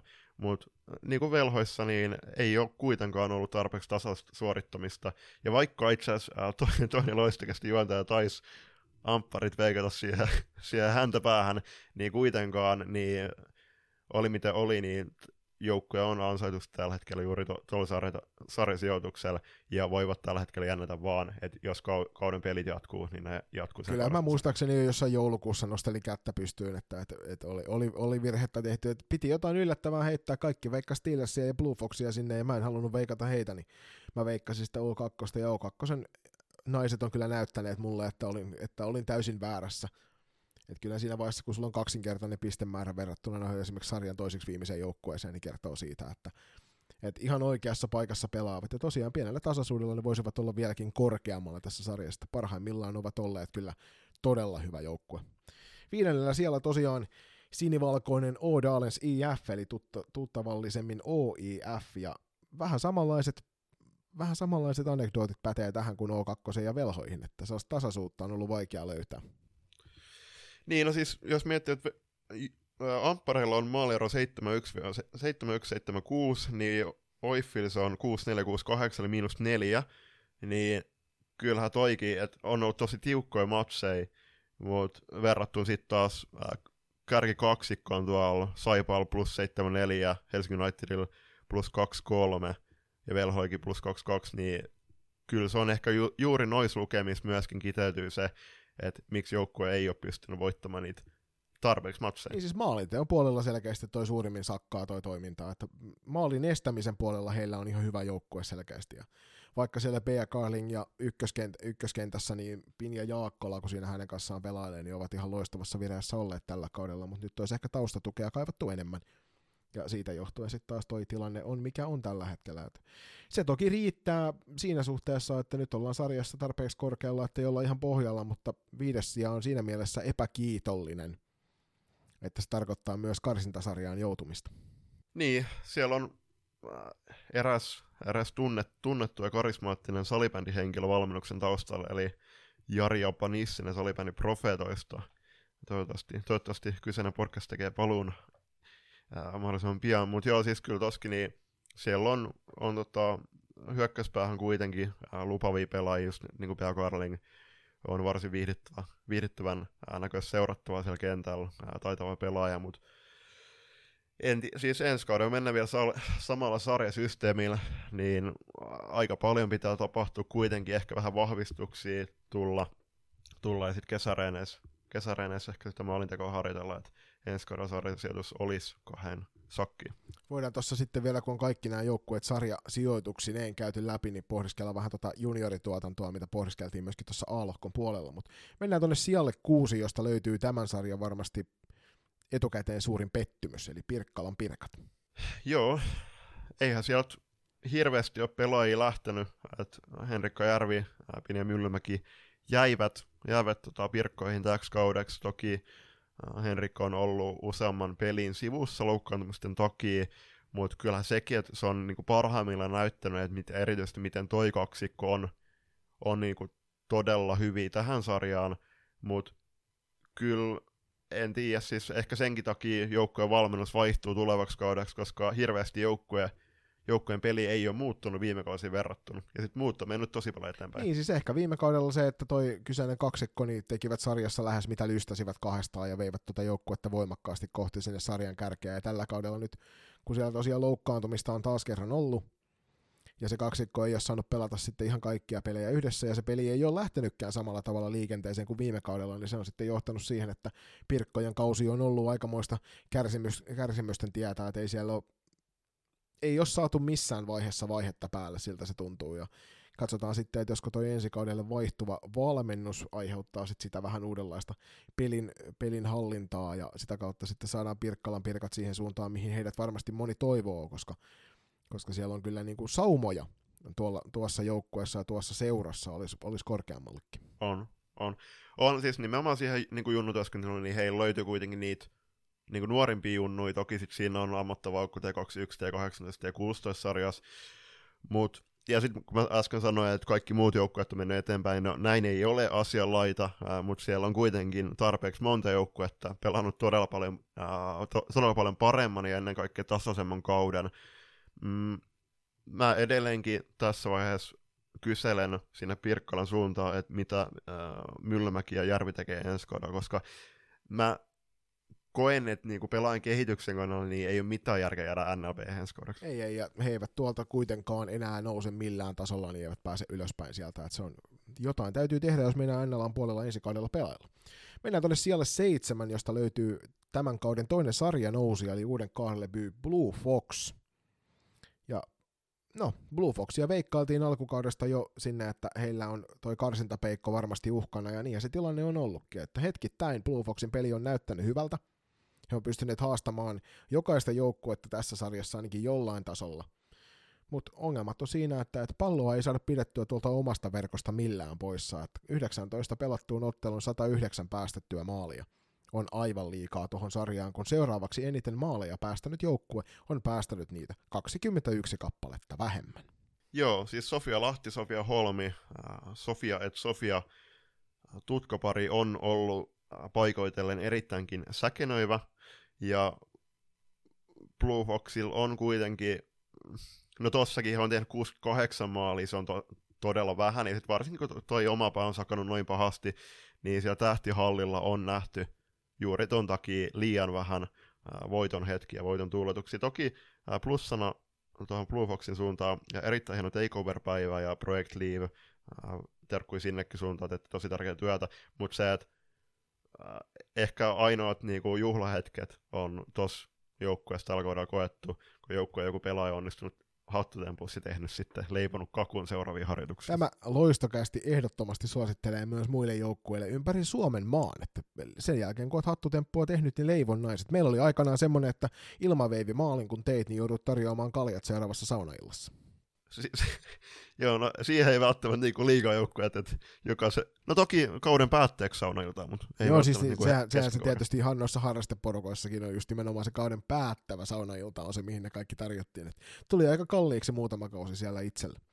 Mennään tonne Juuri. sarjan pohjalle, jossa on ennakkoon jo sinne kaavailtu Hämeenlinnan Steelers 17 ottelua, 11 pistettä, 39 tehtyä maalia ja 81 päästettyä. Joo, äh, Hanna Palomäki tuli joukkueen valmennukseen kesken kauden ja äh, siinä vaiheessa tuli ehkä semmoinen luonnollinen reaktio, että kun vaihdetaan valmentajaa kesken kauden, niin siinä seuraavat pari ottelu näyttää hyvältä. Mutta kyllä Steelers, niin kuin kauden aikana osattiin, tai kauden alla osattiin ehkä äh, jo, joiltakin suunnilta odottaa, että tulee vaikea kausi, ja vaikka siellä on äh, tämän maan yksi kärkiveskarei Julia Kataja maalissa, niin kyllä joukkue on kuitenkin nyt koko äh, kauden esityksiin peilataan niin täysin oikealla sijoituksella. Toki pari ottelu Blue Foxia äh, vähemmän, vähemmän pelanneena, ja täten mä veikkaan, että se mun, mun veikkaus, eli, eli Blue Foxi ää, sijoittuisi sarjan pohjalle, niin toteutuu. Joo, se on hyvin mahdollista, että Steelers ei ole, ei ole ollut hirvittävän kaukana osassa peleistä. Ja tosiaan, jos katsoo tätä päästettyä maalien keski- tai määrää, joka on 81, niin se on itse sarjassa niin neljänneksi vähiten maaleja päästettynä, ja se on ihan puhtaasti kiinni siitä, että siellä verkkoa tilkitsee nainen, joka hetkittäin tuntuu torjuvan aivan kaiken mahdollisen, mitä sinne päässä heitetään, mutta tosiaan niin hyvänä esimerkkinä tuosta maaliteon sakkaamisesta niin on se, että joukkueen kapteeni Ilona Ihalainen teki viime viikon loppuna kauden ensimmäisen maalinsa ja samalla ensimmäisen pisteensä 17 ottelussa. Ja se ei varmasti ollut se, mitä häneltä odotettiin, eikä varmasti se, mitä hän itse itseltään odotti tälle kaudelle, ja se kertoo omaa osansa siitä, että kuinka vaikeaa se pelaaminen hyökkäyssuuntaan on tuolla joukkueella ollut. Uh, joo, no siis tartun tuohon kiinni sen verran, että Ilona Ihalainen tuli tähän sarjaan naisten divarista, Kirkkonummen Rangersista, oli sielläkin joukkueen kapteeni, niin mä sanon sen verran, että kuitenkin tossakin näkyy, että kuin iso tasoero NLBn ja Divarin välillä on.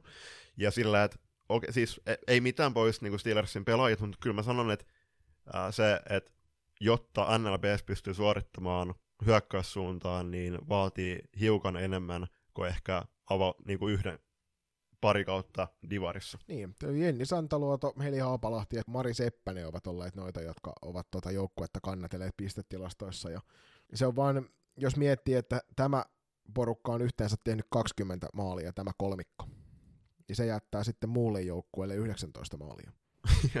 Jep. Ei siis, niin kuin Steelersi, se, että vaikka vaik sinne hyökkäyssuuntaan on, on ollut niin kuin, tosi paljon vaikeuksia, peli on sakannut, niin kuitenkin niin kuin, Palomäen johdolla joukkueen pelaaminen on ottanut edistysaskelia kokonaisvaltaisesti. Mutta kyllä se, ik, ikävä kyllä tällä hetkellä, Hämeenlinnassa, Hämeenlinnassa ei välttämättä niinku riitä taso, että pystyy toistelemaan NLPn kärkisijoista tällä hetkellä. Mutta ensi kesä voi muuttaa mitä vaan, ja toki tästä tulee nytten karsintasarjaisen divariin, mutta kuten NLA ja NLBn välillä, niin niin kuin sanoin, niin se tasoero tulee olla todella suuri, mä väittäisin, niin kyllä mä sanoin, että Steelersi nähdään ensi kaudella NLBs. Joo, se on ihan totta. Et en mä usko, että näistä joukkueista aidosti kukaan putoaa tuonne. Et sieltä toki Divarin puolella on niin muutama niitä joukkueita, jotka on aidosti panostaneet tuohon NLB-nousuun, ja saa nähdä, että ei sieltä varmaan helppoja pelejä tule, mutta tässä tosiaan pelataan vielä Vitonen, kutonen, seiska ja kasi pelaavat tuossa vielä ensin omaa sarjaa ennen kuin sieltä lähdetään sitten niihin pudotuksiin. Niin tota, ei ole hirveän vaikea nähdä sitä, että etteikö toi kaksikko, joka jo edellä mainittiin, niin olisi siellä karsinnoissa, mutta kyllä vaikeaa tekee siellä joukkueiden heidät voittaa silti, koska koska on, kyllähän tämä sarja laadultaan on joka tapauksessa kovempi kuin se Divari kokonaisuudessaan on. Ennen kaikkea jo sen takia, että tästä sarjasta löytyy kahdeksan hyvää joukkuetta ja Divarista löytyy, oliko se 38 eri tasoista joukkuetta, niin se, sieltä on vaikea, vaikea löytää semmoista kokonaislaatuista val, niin kuin hyvää peliä. Mutta hei, noista juniorijutuista kun keskusteltiin tuossa, niin tässä jos katsotaan tätä B-lohkoa kokonaisuutena, että tuossa A-lohkossahan tietysti niin kuin tiedetään tuosta juniorituotannosta, että siellä KVlla puuttuu junioreita noista vanhemmista ikäluokista ja tosiaan TPSllä sama tilanne vähän siellä, että siitä toki tuo Virmo-yhteistyö edesauttaa, mutta täällä B-lohkon puolella niin tilanne on semmoinen, että, näistä joukkueista aika monella on hyvän luokan juniorituotantoa.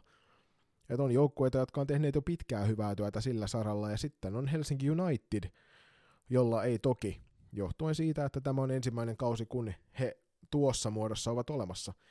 Ja tuolla seuralla ei ole vielä pitkää historiaa, niin sieltä tuo juniorituotanto puuttuu sitten ihan tyysti. Miettiä, että tuossa niin pääkaupunkiseudun kohdalla, että kun tyttö- ja naispelaajien määrä on kuitenkin Suomessa verrattuna varsinkin Ruottiin tosi alhainen, niin mä sanon, että, että tekee tosi paljon tiukkaa, kun miettii varsinkin PK-seutua, että siellä on Erviä, Nors, Norten Stars ja Oilers, joilla on se junnutuotanto hyvissä kantimissa, niin aika paljon vaatii niinku duunia, duunia siihen ja aikaa ennen kaikkea, että Martikainen ja Kiviharju saa sinne Helsingin Unitedin suunnalla semmoisen tukevan junnut, junnupohjan.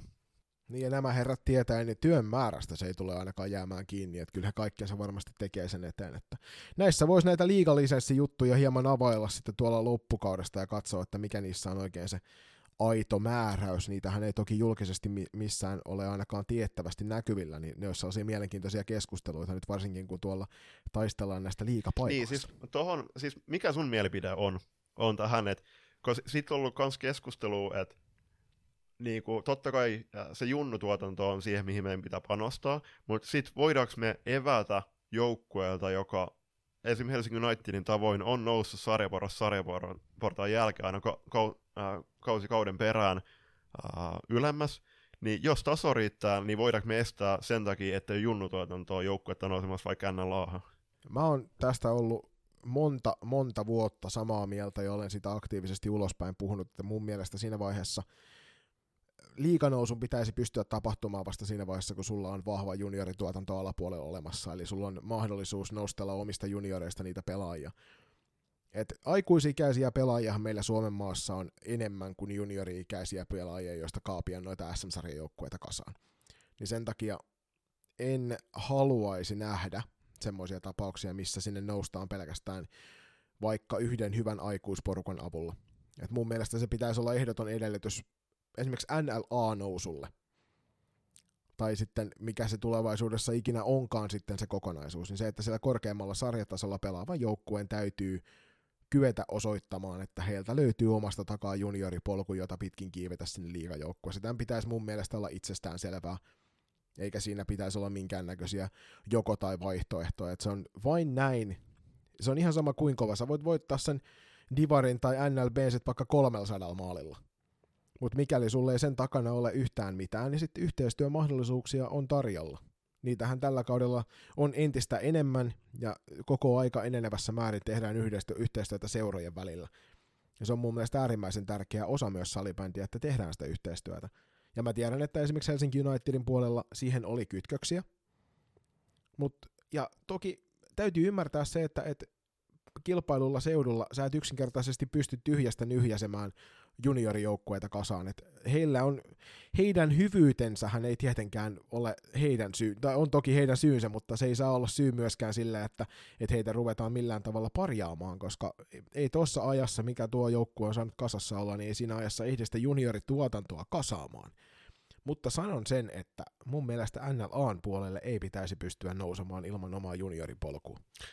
Mä oon mä oon täysin samaa mieltä, ja jos miettii vaikka KVn tilannetta tällä hetkellä, niin KVlle ei ole jun- junioreita, niin ja sitten kun tiedetään, että kauden, aikan, kauden ää, alussakin jouduttiin luopumaan yhdestä juniorijoukkueesta, niin mikä joukkueen niin tulevaisuuden nä- näkymät on, että jos me halutaan niin nostaa meidän kotimaisen F-liigan tasoa, niin kyllä se vaatii sen, sen ennen kaikkea, että siellä on ää, vakaa pohja tulevaisuutta ajatellen. Et sen takia esimerkiksi KVn tilanne, niin vaikka seuraavan viiden vuoden aikana, niin aika paljon pitää tapahtua, koska kyllähän niin kuin, jos Pir- Pirkkalassa, Pirkkalassa on hyvä junnutuotanto, niin kuin nuoremmissa, klassikissa on hyvä junnutuotanto, niin sama PK Tampere, niin kuinka oikeasti hyvää ja tervettä liiga seuraa ja liiga organisaatio siinä mahtuu.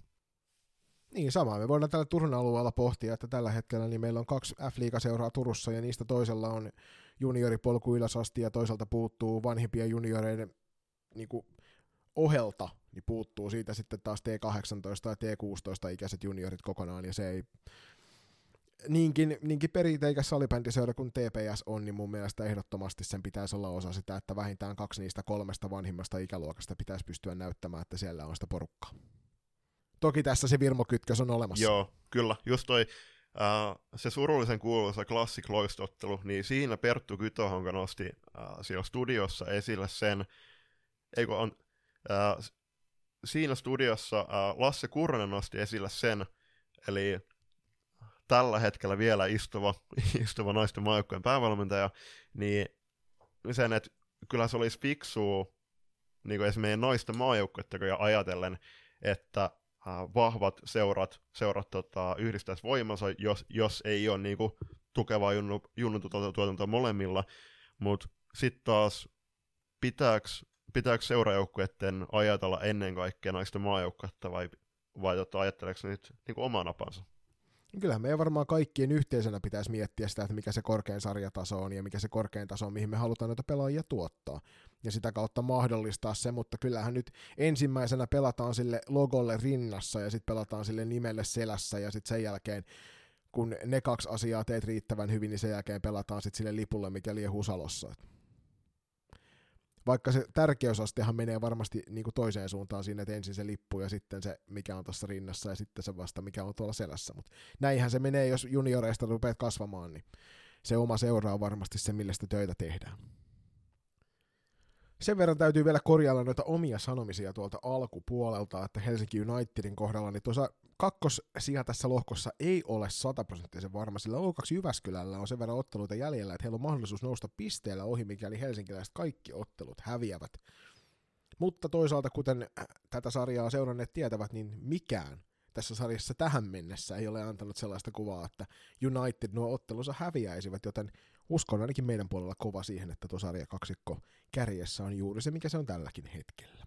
Tuossa Anna Loan osiossa puhuttiin maalivahtien nollapeleistä, eli siellä Hannalassa oli Pölöisen Emmiä vuorolla Noora napannut kauden ekat nollapelit, niin itse asiassa NLBssä nollapelejä nähtiin jo tuossa alkukaudesta syksyllä, ja ne meni seuraavissa otteluissa, eli Blue Fox OIF 08, nollapeli Johanna Järvisellä, äh, Helsingin United Steelers 5-0, siinä Niina Kovasiivi, joka on aiemmin jo jaksossa mainittu, nappasi nollapeliin, ja toi matsi oli itse asiassa, jos Joni muistat, muistat niin Steelersillä tosi vaikeeta kautta, koska he tyyli teki johonkin viiteen ekaan ottelu yhden maalin vaan.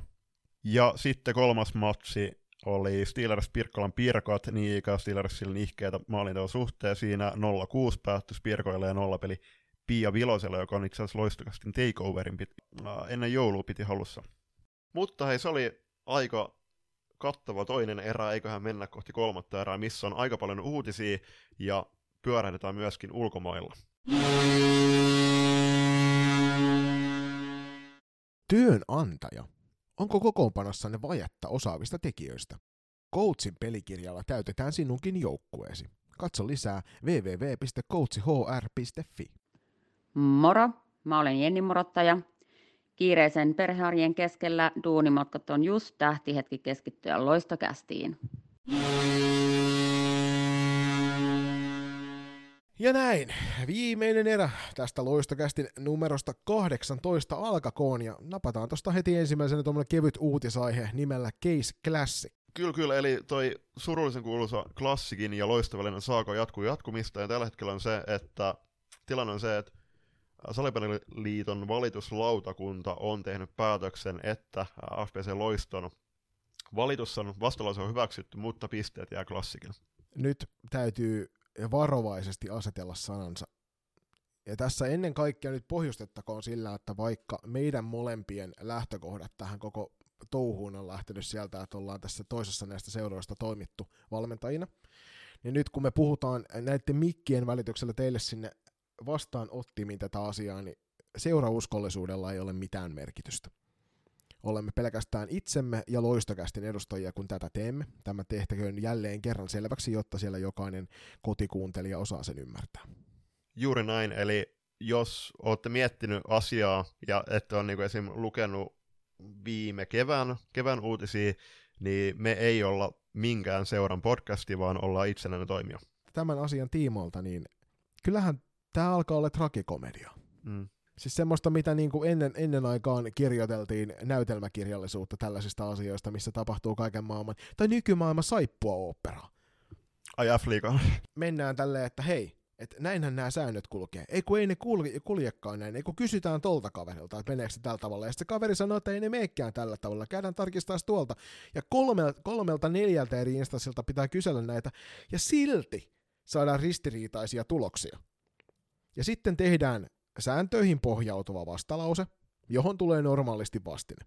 Tehdään siitä se perustava päätös, joka ensinnäkin vietiin jo valiokuntaan sen takia, koska kilpailupäällikkö oli antanut eriäviä ohjeita siitä, mikä ne on alun perin ollut, eli tämä asia, joka olisi pitänyt olla hänen päätösvallassaan, niin on käsitelty nyt jo poikkeuksellisella tavalla sen takia, koska hän oli itse joutunut jääväämään itsensä tästä prosessista omien antamiensa ohjeiden perusteella. Ja siellä selkeiden sääntöjen pohjalta tehdään äänin 2-1 päätös, että tämä ottelu pää, pää, lopputulos muutetaan 0-5 muotoon ja loisto voittaa ja saa kolme pistettä sinne pist sarakkeeseen. Fine, tähän mennessä ymmärrettävällä tasolla. Classic myöskin ymmärrettävästi vie asian eteenpäin, koska kokevat, että he ovat kokeneet vääryyttä, johtuen näistä epäselvyyksistä ohjeistuksissa ja säännöissä. Ja sen jälkeen nyt meiltä tulee tuolta valituslautakunnalta päätös, jossa todetaan, että loiston vastalause aiheesta on aiheellinen. Mutta koska, ja tämä oli mun mielestä se kaikkein mielenkiintoisin kohta, siellä mainitaan, että Classic ei ole saanut tästä etua, niin sen takia tämä ottelu voidaan pitää se ottelun lopputulos voimassa, vaikka, vaikka loiston vastalause on kohdillaan. Ja tästä mä haluan heittää loistavan, nyt mä en muista kuka se Twitterissä kirjoitti. Niin jos sinä, Julius, kun sulla on tyypillisesti aina kiire joka paikkaan, ja nyt sä hyppäät auton rattiin, ja sä ajat ylinopeutta sinne Viikkari satamaan, koska sulla on karmea kiire siihen la- laivaan, mistä sä oot jo kerran myöhästynyt, niin nyt sä meet sinne hir- ylinopeutta, ja poliisi ajaa sun perässä koko matkan sinne Viikkarista satamaan, mutta sä missaat sen laivan kuitenkin. Sä et ole saanut mitään hyötyä siitä sun ylinopeudesta. Niin kyllähän se poliisi sulle silti sakot antaa. Eli täällä on valituslautakunta on katsonut, että vaikka klassikko oli toiminut sarjamääräysten kyseisen pykälän vastaisesti, se ei kuitenkaan ollut rikkonut salibändin kilpailusääntöjen edustus- ja pelioikeudetta koskevia määräyksiä. Siksi valituslautakunta päätti hyväksyä FPC Loiston vastalauseen, mutta jättää ottelun lopputuloksen ennalleen. Mä en siis, totta kai äh, tuolla on ollut pahoja aukkoja säännöissä, säännöissä, mutta mä edelleenkin pidän erikoisena sitä, että kyseistä sääntöä, säännön työryhmässä mukana ollut henkilö istuu siellä klassikin, vaiht, klassikin äh, istuu siellä klassikin puolella ja on muistaakseni joukkueen manageri, niin miten hän ei ole mukaan tuohon ottanut kiinni. Ja se, että mä oon Twitterissä käynyt muutaman kerran asiassa keskustelua samojen henkilöiden kanssa, koska tämä päätös on muuttunut suuntaan toiseen, niin mä en ymmärrä, että miten he katsoo, että kokoonpanossa olevat henkilöt olis eriarvoisia.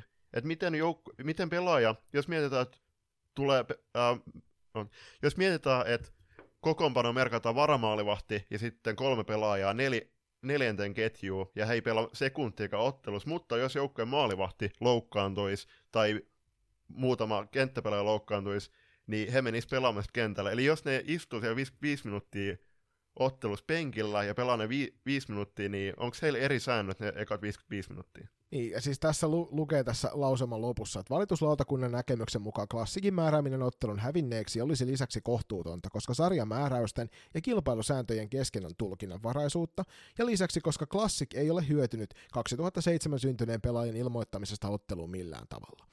Niin mä ymmärrän hyvin, hyvin tämän pointin, siis on, on täysin naurettavaa, että meidän pääsarjassa on tilanne, missä kirjaimellisesti on tulkinnanvaraisuuksia säännöissä. Ja yksi, mikä mun mielestä on hyvin nostettu esille, on se, että siellä erikseen mainitaan, että pelaava pelaaja.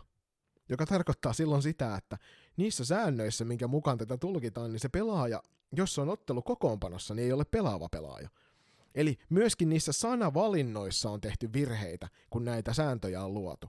Ja sitten sen lisäksi tosiaan niin myöskin sarjapäällikkö antaa virheellistä ohjeistusta.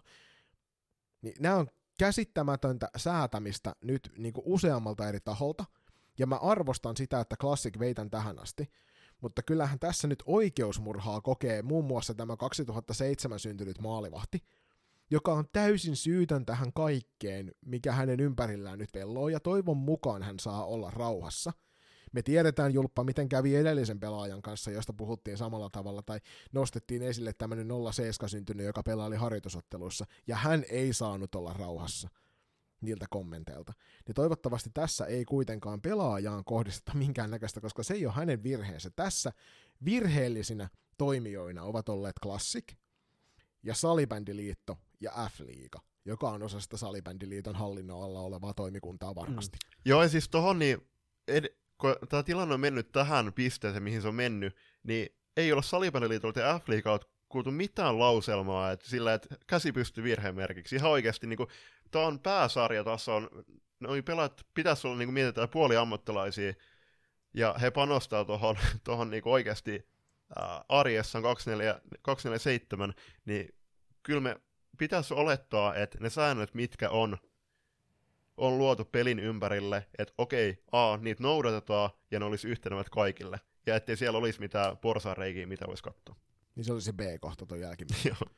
Mutta vähemmän yllättäen tästä johtuen, kun täällä on näitä kaiken näköisiä hauskoja pieniä epäselvyyksiä, niin turkulainen FBC-loisto ei ole tyytyvässä tähän päätökseen, vaan sieltä Matti Pienihäkkinen joukkueen päävalmentaja oli pääkalo haastattelussa, hyvä vaipa, hyvä duunia haastattelun kannalta, ja sieltä tulee kovin selkeästi ilmi tuosta otsikoinnista jo itsessään siitä, että tätä ollaan eteenpäin viemässä.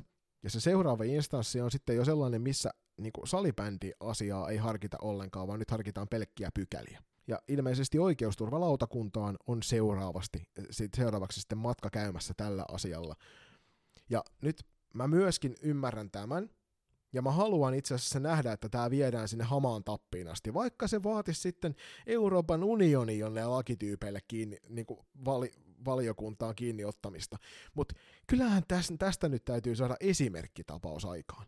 Et jos meillä on tämä tilanne, niin mihin pohjaudutaan, koska F-liigan niissä sarjamääräyksissä myös lukee, että onko sarjamääräykset vai kilpailusäännöt ja sarjamääräykset niin siinä oli se, että kumman perusteella mennään näissä tilanteissa, ja myöskin se ohjeistus on kovin selkeä, että miten tässä olisi pitänyt toimia. Niin musta tuntuu, että nyt on oletettu, että tästä päästään kuin koiraveräjästä tuolla liito- ja puolella. Ja klassikille pointsit siitä, että nyt he näpäyttivät näistä epäselvistä ohjeistuksista, ja nyt seuraavaksi sitten haetaan se ennakkotapaus ja tehdään tästä niin selkeää kuin ikinä voi olla, että jos jatkossa tulee jotain tällaista, niin millä tavalla tämä asia pitää käsitellä, jotta se ei tarvitse enää viedä mihinkään oikeusturvalautakuntaan tai siitä eteenpäin. Mun mielestä siis kannattaa mennä urheiluoikeusturvalautakuntaan. Joo, siis mun mielestä saa mennä ja pitää mennä ja kannattaa mennä tämä keissi tänne urheiluoikeusturvalautakuntaan. Katsotaan, miten tämä saaka päättyy, mutta en mä tiedä, siis kyllä tämä jättää tosi ikävän sivumaan, mutta mä toisaalta toivon, että klassike loisto tulee kohtaamaan puoliväliin eräsarjassa viime kauden tapaan, koska sieltä ei kipinöitu puuttumaan niin kentiltä kuin sen ulkopuolelta. Mä veikkaan, että näillä kahdella joukkueella ei toistensa kanssa ole niinku pelitasolla mitään ongelmia, eikä myöskään valmennuksen tasolla. Että kyllähän nämä ongelmat pyörii nyt sitten jossain ihan muualla, koska kumpikaan, no Classic teki virheen pelaajan kanssa, mutta tosiasia on se, että se virhe tavallaan korjattiin jo. Siihen on selkeät säädökset, miten se kanssa piti toimia. Et nyt sen jälkeen nämä virheet on tehnyt joku aivan muu, jonka takia tätä asiaa käsitellään enempää. Mutta eiköhän se siitä riitä tuosta. Tästä varmaan jutun aihetta on jatkossakin enemmän. Niin mennään eteenpäin ja lähdetään niin kutsutusti ulkomaan kiertueelle, mutta mennään sinne pienen mainoskatkon kautta. Talven kylmimpien hetkien koittaessa on oiva tilaisuus pukeutua tyylikkäästi ja lämpimästi sekä ekologisesti. Käy siis tarkastamassa Loistokästi verkkokauppaosoitteessa kauppa.kloffa.fi kautta loistokääst. Moi, me ollaan Silva ja Marika Velhoista. Me kuunnellaan Loistokästiä, kuuntele säkin. Ja ennen jakson siirtymistä muistutettakoon, että tällä hetkellä äh, meidän Spotifyn kuuntelijoista alle 10 prossaa seuraa meitä myöskin Spotifyssa, eli napatka meidät seurantaa, niin että missä uusi jakso saatte ekoja, joukon, niis, ekoja joukossa tiedon niistä, ja ei tarvi täten bongailla esimerkiksi Instagramiin ja sen storeja. Tosin ää, äh, meillä on tällä hetkellä Instagramissa reilu 1700 seuraajaa, Voit, voitaisiin ottaa yhteiseksi tavoitteeksi, että ennen kesätauolle siirtymistä saadaan 2000 seuraajaa rikki, eli suositelkaa loistokästi ja ottakaa meitä kaikissa someissa haltuun. Tuo sillä oletuksella, Julius, että me ollaan jäämässä kesätauolle. Hän ei koskaan tiedä, mitä kaikkea tämä maailma tässä mukana on tuo tullessaan, että sen näkee sitten myöhemmin tuossa. Just näin, ja sitten vielä lopuksi muistutus, eli Spotifyssa on arvosteluominaisuus, on tiettävästi vaan näkyvillä mobiilisovelluksissa, eli kännykän kautta tai iPadin kautta, et cetera. Äh, arvostelkaa meidät meidän profiilin kautta Spotifyssa, ja siinä on yhdestä viiteen tähteä voi antaa, tai voi antaa myös nolla, nolla tähteä, jos, jos ei nappaa, mutta kaikki arvostelut ää, auttaa meitä sillä, että voidaan nousta listolle näkyviin. Ja sitten kohti jakso. Eiköhän sitten painella Julius tuonne ulkomaan kiertueelle, jota jo tuossa vähän kiusailtiin ennen mainoskatkolle siirtymistä. Ja aloitetaan se loistokästin kuuntelijoillekin tutun Jenna Kesälän ja hänen joukkueensa kuulumisesta tuolta, eli Unihockey Basel Regio on kyseessä. Siellä on ilmeisesti kausi sujunut kohtalaisen voittomerkkisesti. Joo, siellä on tällä hetkellä, itse asiassa Jennan kanssa on taas vaihdeltu tota, keskustelu Twitterissä, että kyllähän se on niinku tosi äh, hassu tilanne, että pelata playereja jo tässä vaiheessa kautta, että sieltä yli noin kaudet loppuu sitten jo ennen huhtiku- huhtikuuta. Eli pitkä kesäloma tiedossa, mutta äh, kesäloma ei ole vielä, tosiaan niin kuin mainitsit, niin Jenna Kesälän, Sonja Niva, Nivamon ja Nelli Alangon äh, edustamalla Uniakin Basel Regio vielä tiedossa, koska he on voiton päässä välieräpaikasta. Paras viides pelattua puolivälierä-sarja Hot Chilis Rumlag Regensdorfi vastaan on tosiaan tuossa kolmannessa ottelussa sitten katkolla. Nämä on kyllä mielenkiintoisia nämä nimet tuolla ulkomaansarjoissa, kun näitä joukkueita katsoo. Että Hot Chilis on kyllä hyvinkin tuttu tuolta, mutta tämä Rumlang Regensdorf on sitten jo vähän vaikeampi suomalaiseen suuhun väännettäväksi. Mutta ei muuta kuin Tsemi ja Jennalla ja et Koulle siellä, siellä Baselin suunnilla, että on hienoa, hienoa, että siellä suomalaisvärit on näin voimakkaasti näkyvillä noissa Sveitsin NLBn Joo, mä katsoin, että se toinen ottelu oli yli päättynyt 6-5 Baselilla kotona jatkoajalla. Ja Jenna taisi tähän 0 plus 1, Sony ja 2 plus 0 ja sitten Viron maajoukkueessakin tuo Lupsalas esiintynyt, niin Lialanko syötti noin Sonjan maalit. Jatketaan tuossa Sveitsin maalla ja siirrytään tuonne Laura Pakarisen Jenna Taivalojen edustama Gluten Dietikon Jetsin pariin, joka on edennyt siellä Sveitsin kapin finaaliin. Kuka siellä Julius on vastassa? Siellä on tällä hetkellä NLA, eli naisten liikan, naisten liikan tota, ykkössarjan toisena olevan Scorpions Emmental. Ja tähän tarkoittaa toki sitä, että tuolla kun Laura Latte Pakarinen pääsee kuppia nostelemaan, niin hirvittävän moni suomalainen varmaan ainakaan naisten puolella tietääkseni ole siellä kuppia nostellut Sveitsin maalla. Ja Laurallehan tuo kuppokaalien nostelu on tuttua puuhaa viime kaudelta loiston mm, Kyllä. Äh, itse asiassa tuohon vielä, niin juttelin Lauran kanssa eilen, niin, to, niin ikään korkeammalla sarjatasolla pelaava yhdessä niin kuin Klottenin ja äh, Scorpionsin kanssa, niin toi Red Ants Winter Tour, niin kautui välieris lukemin 14-3, ja Laura ja Jenna teki molemmat siihen kaksi maalia naiseen, niin siis jos puhutaan, että meidän kotimaisessa liigassa on isot tasoerot, niin kyllä se näyttää olevan myös tuolla Sveitsissä. On toki Gluten Dielikon Jets viime kauden mestarina on varmasti yksi niitä suurimpia ennakkosuosikkeja sarjassa ja pelkästään vahvistuneet viime kaudesta, niin ei mikään ihme, että tulokset on tuollaisia. 26. helmikuuta on tuo Cup-finaali sitten tuolla Wankdorfissa edessä, että toivon mukaan jostain löydetään striimiä meille, että päästään tämä ottelu seuraamaan tietysti mm, livenä. Mm, niin ja jaetaan se ihmeessä. Tuossa itse asiassa toi välierottelu, niin käsittääkseni siinä oli sillään, että vastustaja joutuisi men- lähtemään hieman vajaamiehisenä siinä, että tiettävästi maalissa ei ollut ihan ykkösveskari koronatartunnoista johtuen.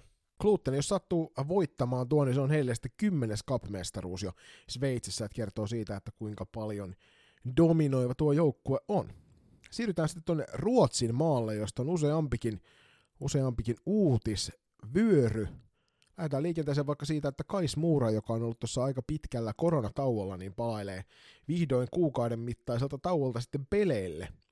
Ja Kais Muura, joka on Ruotsin liikan yksi varmasti tunnetuimpia joukkuja ainakin ulkomaalaisille, niin on, tämä kausi ei ole ollut ihan sitä, mitä odotettiin. Ja toi on toi Ulla Valtolan joukkue on tällä hetkellä putoajan paikalla mm. tuolla mm. liikassa. Joo, he on toistaiseksi vikana, että siellä on yksi ottelu kolmanneksi, äh, kolmanneksi tota, vikana olevaa joukkuetta vastaan niin vähemmän pelattu, mutta toisaalta just äh, se seuraava matsi oli tyyli, että Karlstadia vastaan. Itse asiassa tänään perjantaina se matsi pelataan, niin äh, Karlstad on, on huomattavasti korkeammalla, mutta joo, siis san- ennen kautta, tai tässä kauden alussa on ollut jo myös puhetta, että äh, Muura on kokenut pelaajamenetyksiä, on ollut myöskin äh, loukkaantumisia, niin aika kapealla rosterilla he on itse asiassa joitain matseja joutunut vetämään läpi, että muistan, kun katsoin tuon Malmo ja Kaissin välisen matsin siellä Malmossa, se oli luonnollisesti Iida Mettelä vastaan Ulla Valtola ottelu, ottelu erityisesti tota, turkulaisen salibändin ystäville,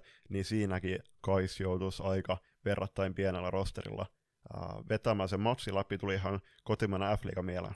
Se on kyllä suorastaan harmittavaa, että noita tulee tollaisia. Toki se on kauden, pitkän kauden mittainen ja kaikkia tälle koronakauden keskellä, niin on mikään ihmekään, että tulee näitä tuommoisia tilanteita. Tämä varmasti siinä suhteessa tämä kuukauden koronatauko on Kais Muuraa auttanut, mm.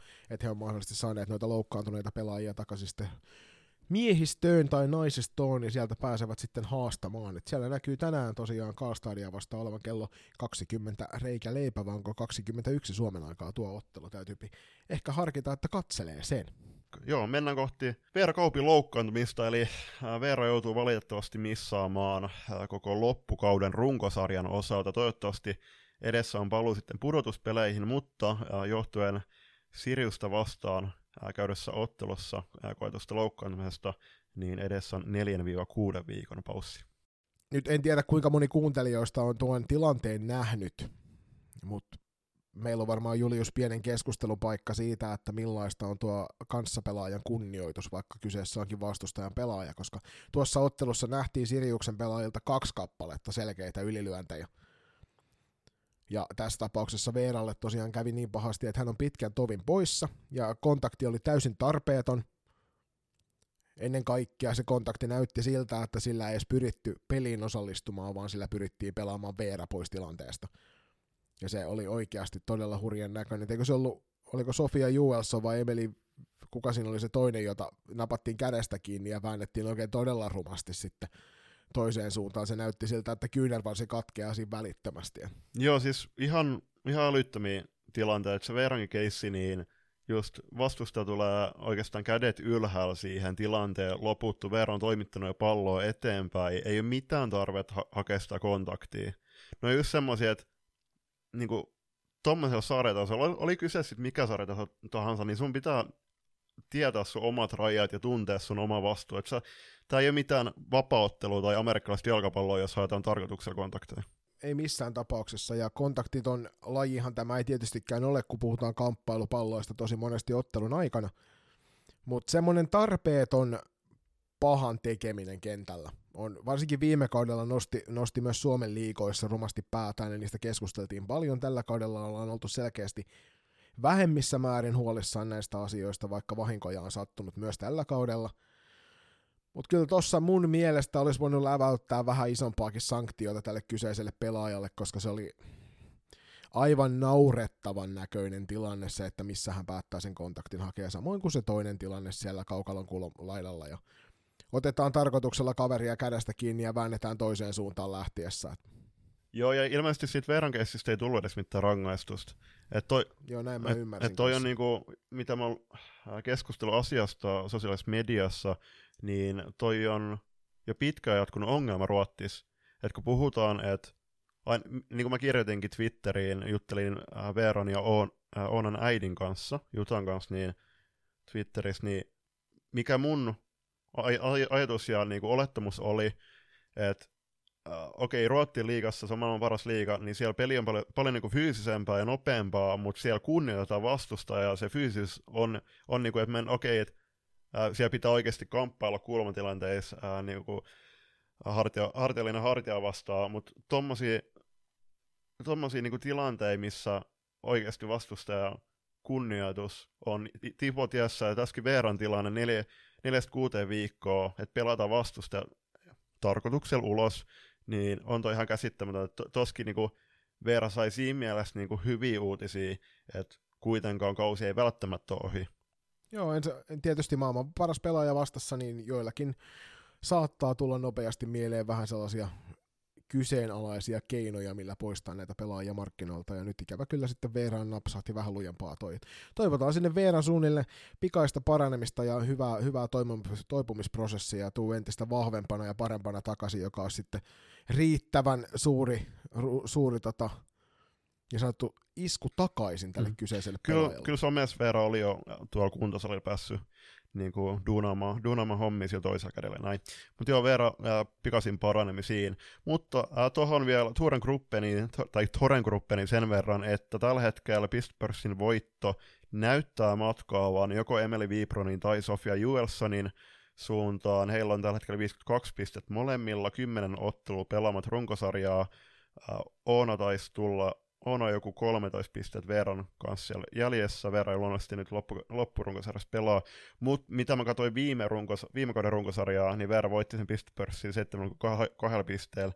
Eli mitä veikkaat rikkooksi joku noista kolmikosta verran viime kauden, viime kauden lukemat? No siis tässä, tässä on tietysti niin kuin, aina kun mietitään, että sulta joukkueesta poistuu tuommoinen kärkiluokan pelaaja, niin sitten se tarkoittaa sitä, että, että vastustajat voivat ehkä kevyemmin keskittyä siihen, että että otetaan näitä toisia pois, mutta nyt Toreen Gruppen sai sitten vielä lisävahvistuksia joukkueissa tälle loppukaudelle, joka tarkoittaa sitten sitä, että heidän ei tarvitse olla ihan niin huolissaan Veeran poistumisesta, sillä Amanda Delgado Johansson tulee tuolta Siriuksesta Toreen Gruppeniin, ja näin ollen edelleenkin saavat kaksi niin järkyttävän kovan luokan kentällistä kentälle, että mä veikkaan, että Emeli Vibruun vie tuon pistepörssin voiton kyllä. Yli 70 millä, millä pisteellä? 72 pistettä, mutta siis Sofia Juels on tasapisteiset. Sanna. Joo, mutta mä luotan, mä luotan enemmän Emeli. Mä luotan Oona Kauppiin. Tota, siis tohon Delgado Johanssoniin, niin mitä mä luin somesta, kun sitä siirtoa spekuloita ja näin, niin kesken kauden lopetettu soppari, niin Delgado Johansson kommentoi tyyliin, että tilanne kävi kestämättömäksi Siriuksen päässä.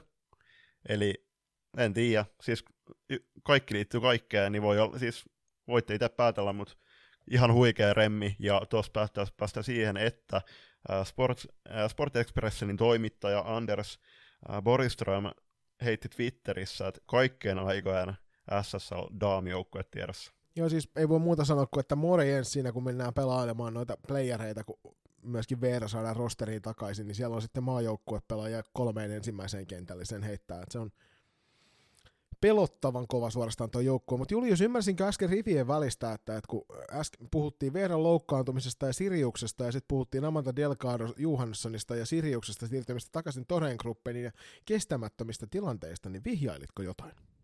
Mä en tiedä, missä puhut. Asia selvä, mennään eteenpäin. Ruotsista kantautui myös surullisia uutisia, sillä yksi maailman kaikkien aikojen kovimpia salibändi naispelaajia, Anna Viik, lopetti pelaajauransa, ja tämä on menetys meille kaikille, sillä kyseessä on huikea esimerkillinen pelaaja. Joo, niin kuin me laitettiin myöskin meidän äh, somen kautta, kautta tota, terveiset ja kiitokset Annalle, äh, että siinä on neljä kertaa maailman parhaaksi valittu pelaaja, äh, niin kuin luonnehdittiin, niin hän aiheutti meille harmaita hiuksia Ruotsin riveissä Suomea vastaan pelatessaan, mutta ennen kaikkea niin kuin monen muun urheilijan tavoin, tavoin äh, tälläkin hetkellä, niin se esimerkki siellä kentällä, mutta ennen kaikkea myös kentän ulkopuolella on ollut niin korvaamaton, korvaamaton tota, salibändi väylä ympäri maailmaa. Et, kiitollisina muistellaan Anna uraa ja toivottavasti Anna sitten tuolla Singaporessa, kun nyt tänä vuonna ei Uppsalas päässyt valitettavasti siihen mediaotteluun, niin Singaporessa sitten kohdattaisi Anna. Joo, täytyy koittaa tällä kertaa ottaa vähän rennommin. Mulla on vieläkin Uppsalan jäljiltä tuo keskisormi kipeä tosta noin. ei sen takia tosi liikaa flippailu sormeen siihen suuntaan, vaan sen takia, että ruotsalainen astui sen päälle. Uh, Viik ei ole niin kuin tosiaan, tosiaan niin kuin ei pelannut enää tällä kaudella pääsarjaa, ja viime kaudella edusti vielä uh, Stuvrettaa ja Kais Muuraa Alsvenskonissa sekä Superliigassa. Uh, noi saavutukset on kyllä uh, vastaan sanomattomia. Neljä kertaa tosiaan maailman parhaaksi pelaajaksi. Ruottiin Majussa liki Rotti Majus 196 tehopistettä sataan kuuteen otteluun. Ja maailmanmestaruuden viik voitti kuudes peräkkäin vuodesta 2009 vuoteen 2019. Joo, mä veikkaan, että Hall of Fame-materiaalia on kyllä kovin nopeasti. Mm, ehdottomasti. Mutta ei muuta kuin kaikkia parasta siihen suuntaan. Toivottavasti me nähdään Anna Viik vielä tulevaisuudessa salibändin parissa sitten. Jos ei, jos ei pressihommissa, niin sitten vaikka valmennushommissa. Hänellä on varmasti paljon annettavaa. Juuri näin. Sitten mennään tuonne Saksan maalle ja siellä uh, Floorball Deutschland uutisoi, että uh, uusi naisten maajoukkojen valmennustiimi on kasattu ja sitä tulee johtamaan noihin seuraaviin MM-kisoihin Singaporeen asti. Suomalaisi, suomalaisillekin salibändin ystäville hyvinkin tuttu Joel Heine. Joo, Joel me taidettiinkin nähdä tuolla Uppsalan puolella, keskusteltiin hetken aikaa siellä erään, erään ravitsemusliikkeen tiloissa oli mielenkiintoinen kohtaaminen. Aina, se on aina positiivista, kun tulee näitä yllätyksiä vastaan, etkä ole varautunut ihan jokaisen. Että hänkin sanoi siinä, että oli aikaisemmin tuossa Viron naisten maajoukkueen peräsimessä siellä toimimassa apukoutsina, niin sanoi sitä, että hänet monesti sekoitetaan ihan virolaiseksi ton nimen perusteella, että hän on kyllä ihan suomalainen kaveri. Mutta hieno homma, hyvä Joel. Pääset sinne valmentamaan tuota, tuota loistokästin kummipelaaja Randy Clairbaumia sitten Saksan maajoukkueen paidassa toivottavasti. Ja tiivissä mukana Viron pääkoutsina toiminut Pavel Semenov ja Jukka Peltonen Suomesta myöskin. Joo, tuohon mä avasin tota Twitterin, Twitterin tota, kun itse asiassa Rene Kytisar vinkkasi mulle tästä jutusta, en aktiivisesti seuraa saksankielisiä artikkeleja, mutta tämä oli itse asiassa sillä, että tämä artikkeli, kun on niinku ruottia kuitenkin opiskellut, niin tämä artikkeli oli aika, oli aika simppeli ymmärtää sitten loppujen lopuksi kuitenkin. Eli Joelis sen verran, että hän on tuolla KVn divariukkojen valmennuksessa mukana.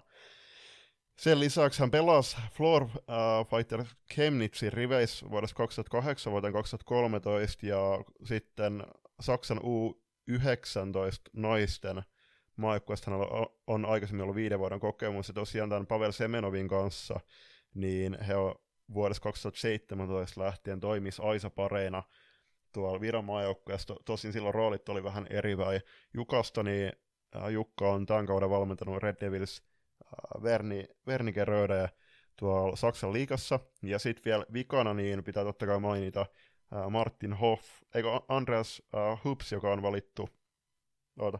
Ja pitää vielä mainita totta kai äh, Martin Hoffman, joka on äh, tämän tiimin äh, atletiikka-valmentaja, eli mikä se on, Fy- äh, fysiikkavalmentaja, fysiikkavalmentaja, ja sitten joo. Andreas Hoops, joka on joukkueen, joukkueen johtaja.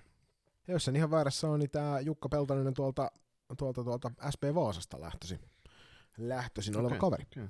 Mutta joo, Joel laittoi Facebookiin, että et niinku, maailman paras, paras tota valmennustiimi nytkin kasassa, että loistavaa päästä tämän tota Pavelin kanssa jatkamaan duunia, mitä mä Renen kanssa juttelin, juttelin tuossa taustalla, niin kuka on sitten ensi kaudella, tai jatkossa Viron joukkueen, tai Viron majun päävalmentaja, niin ehkä Marko Virtanen jatkaa sitten siellä. No niin, se olisi hyvä. Se olisi hyvä kyllä, että suomalaisosaamista viedään myös noihin suuntiin. Näin on meidän ulkomaan kiertueemme saatu päätökseen. Tästä kierrämme kevyen tauon kautta kohti sitten vielä noita Suomen kamaran uutisia. Kohta on ystävän päivä ja aika muistaa omia rakkaitaan. Naantalin hopeapaja tarjoaa kaiken näköisiä kauniita tuotteita sinunkin armaallesi. Käy siis tarkistamassa heidän verkkokauppansa osoitteessa naantalinhopeapaja.fi. Hej, jag heter Olivia och jag spelar i PSS. Vart jag än dricker mitt matchdagskaffe så lyssnar jag på. Ja sitten tuttuun tapaa vielä uutisia Suomenmaan kamaroilta, niin kuin Jonni sanoi, niin aloitetaan vähän ikävemmillä uutisilla, eli klassikissa yksi maailman suurimpia salibändiseuroja ja eittämättä ehkä tällä hetkellä Suomen laadukkain ja paras salibändiseura kaikilla mittareilla, niin heillä on jouduttu ikävä kyllä tekemään lomautuksia. Joo, siellä on lomautukset on osa-aikaisia ja koskevat tällä hetkellä seuran toiminnanjohtajan, markkinointi, juniori ja valmennuspäällikön toimia. Ja kaikesta huolimatta niin Classic pyrkii sitten jatkamaan toimia ihan normaalisti tästä eteenpäin. Tämä on harmittava ollut monelle seuralle, tämä korona-aika, ja nyt tuossa kohta käsitellään sitä, että salibändin lisenssipelaajamäärät on vaan jatkaneet laskuaan. Ja tämä ei voi olla näkymättä myös näissä suurissa ja kauniissa seuroissa Suomen maan ympäri. Että kyllähän vähentyvät pelaajamäärät noissa seuroissa varmasti vaikuttaa isolta osin siihen, että kun talous, talous menee vähän eri tavalla, niin toivottavasti klassikilla saadaan tuon kautta sitten hommat taas niin sanotusti tasapainoon ja Family jatkaa sitten vahvasti eteenpäin. Juuri tsemppi klassikilla. Ja sitten siirrytään suurimpiin seuroihin. Suurimmat seurat on listattu jälleen kerran. Ja siellä tuttun tapaan ykkösenä on maailman suurin salibändiseura Eräviikingit 1435 jäsenellä. Oulun Floorball Club on siitä toisena 928 kappaletta ja kolmannelta sieltä löytyy Esport Oilers 918 jäsenellä. Neljäntä tulee West End Indians 873 jäsenellä ja viidentenä O2 Jyväskylä 783. Tässä on jo useampi esimerkki siitä, että kuinka hyvää työtä tehdään noissa seuroissa, mitä tuolla, tuolla liikan puolella meilläkin pyörii. Kuunnelta sieltä löytyy Päijät-Hämeen salibändi seuraten, niin siellä on 658 jäsentä, ja sitten Oulun toinen seura, Oulun luistin seura, löytyy sieltä 7, 617 jäsenellä. Jep, ja sitten turkulaisen salibändiystäville tuttu kaksikko löytyy seuraavasta listauksesta, eli FPC Turku 8. 571 jäsentä, yhdeksänten Tikkuran tiikerit 549 jäsenellä ja kymmenentenä Turun palloseura ja TPS salibändi tarkemmin 547 sen. Siinä on useammastakin kaupungista, on, tai ainakin parista kaupungista on monta seuraa tuossa listauksessa, joka tarkoittaisi sitä, että, että vaikka meiltä Turusta laitettaisiin nämä molemmat seurat yhteen, niin me ei siltikään oltaisi täällä Turun seudulla vielä Suomen suurin seura. Et kertoo paljon siitä, että mikä tuo eräviikinkien jäsenmäärä kokonaisuudessaan oikeasti on. Sitten tosiaan pelaajamäärät laskussa. Tästä on nyt Salibändiliiton viimeisimmässä tiedotteessa käyty sitten keskustelua. Ja siellä rekisteröitä pelaajia on koronaviruspandemian vuoksi, niin viime vuoden eli 21 vuoden lopulla ollut 47 143. Ja vuosi sitten, samaan aikaan kun näitä tehtiin, niin oli semmoinen 4 000 melkein enemmän noita, että 50 961 kappaletta oli, ja sekin oli jo isoa laskua sieltä edellisvuodesta. Eli trendi on Joo, ja suuntaan. siis vuoden 2020 lukema ennen tätä pandemiaa on ollut 61 109, eli merkittävä äh, pudotus määrissä, ja täällä toiminnanjohtaja Pekka Ilmivalta tosiaan kommentoi uutisessa, että kauden 18-19 jälkeen noi pelipassiluvut kääntyi laskuun, mm, jota korona on vauhdittanut. Pandemia on iskenyt meihin rajuimmin kuin moneen muuhun joukkuelajiin syys- ja talvikauden lajina olemme ehkä kärsineet rajoituksista enemmän kuin keväisin ja kesäisin pelattavat. On toi aika hurja määrä, jos parin vuoden sisällä ollaan semmoinen 14 000 seuraajaa tai 14 000 pelaajaa, harrastajaa menetetty noista lisenssityypeistä. Tän ei ole kyllä hyvä millään tavalla tuo suuntaan. Toivon mukaan nyt kovalla työllä, mitä me teemme, että liiton puolellakin strategioita luodaan ja seurat tekee hartiavoimin hommia, että saavat sitten tätä pikkuhiljaa kavennettua tätä eroa takaisin päin sinne ennen pandemia-ajan alkua. Juuri näin. Toivotaan, että mahdollisimman moni palaa takaisin ja ennen kaikkea totta kai myöskin uusia salibändin pelaajan alkuja saadaan lajin pari. Kyllä. Lisää hallitustiedotteita. Joo, no siis ehkä naissalibändin osalta mielenkiintoisin uutinen on, että kuka astuu Kurrosen tilalla. Ja tällä hetkellä tosiaan alun perin Lasse Kurronen valmennustiimeineen, niin niiden piti vetää toi Finkampen läpi vielä. Äh, toki se peruttiin ja tällä hetkellä me ollaan siinä, si, siinä ototuksessa, että meidän maajoukkueella ei ole päävalmentaja.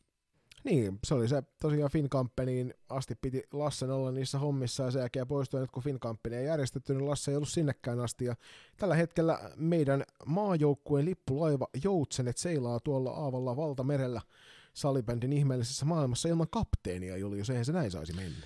Ei, no ehkä siellä on sitten first, Firsti tällä hetkellä tota, hoitamassa, hoitamassa asiaa, mutta joo, siis kyllähän se, toi olisi mahdollisimman ää, pian hyvä saada ai, niinku, aikaan ja niinku, sovittuu ja sumplittuu, mutta en tiedä, siis ei siellä käsittääkseni hirveästi jonos ole vapaaehtoisia, niin voi hyvinkin olla, että Lasse tiimeenä jatkaa.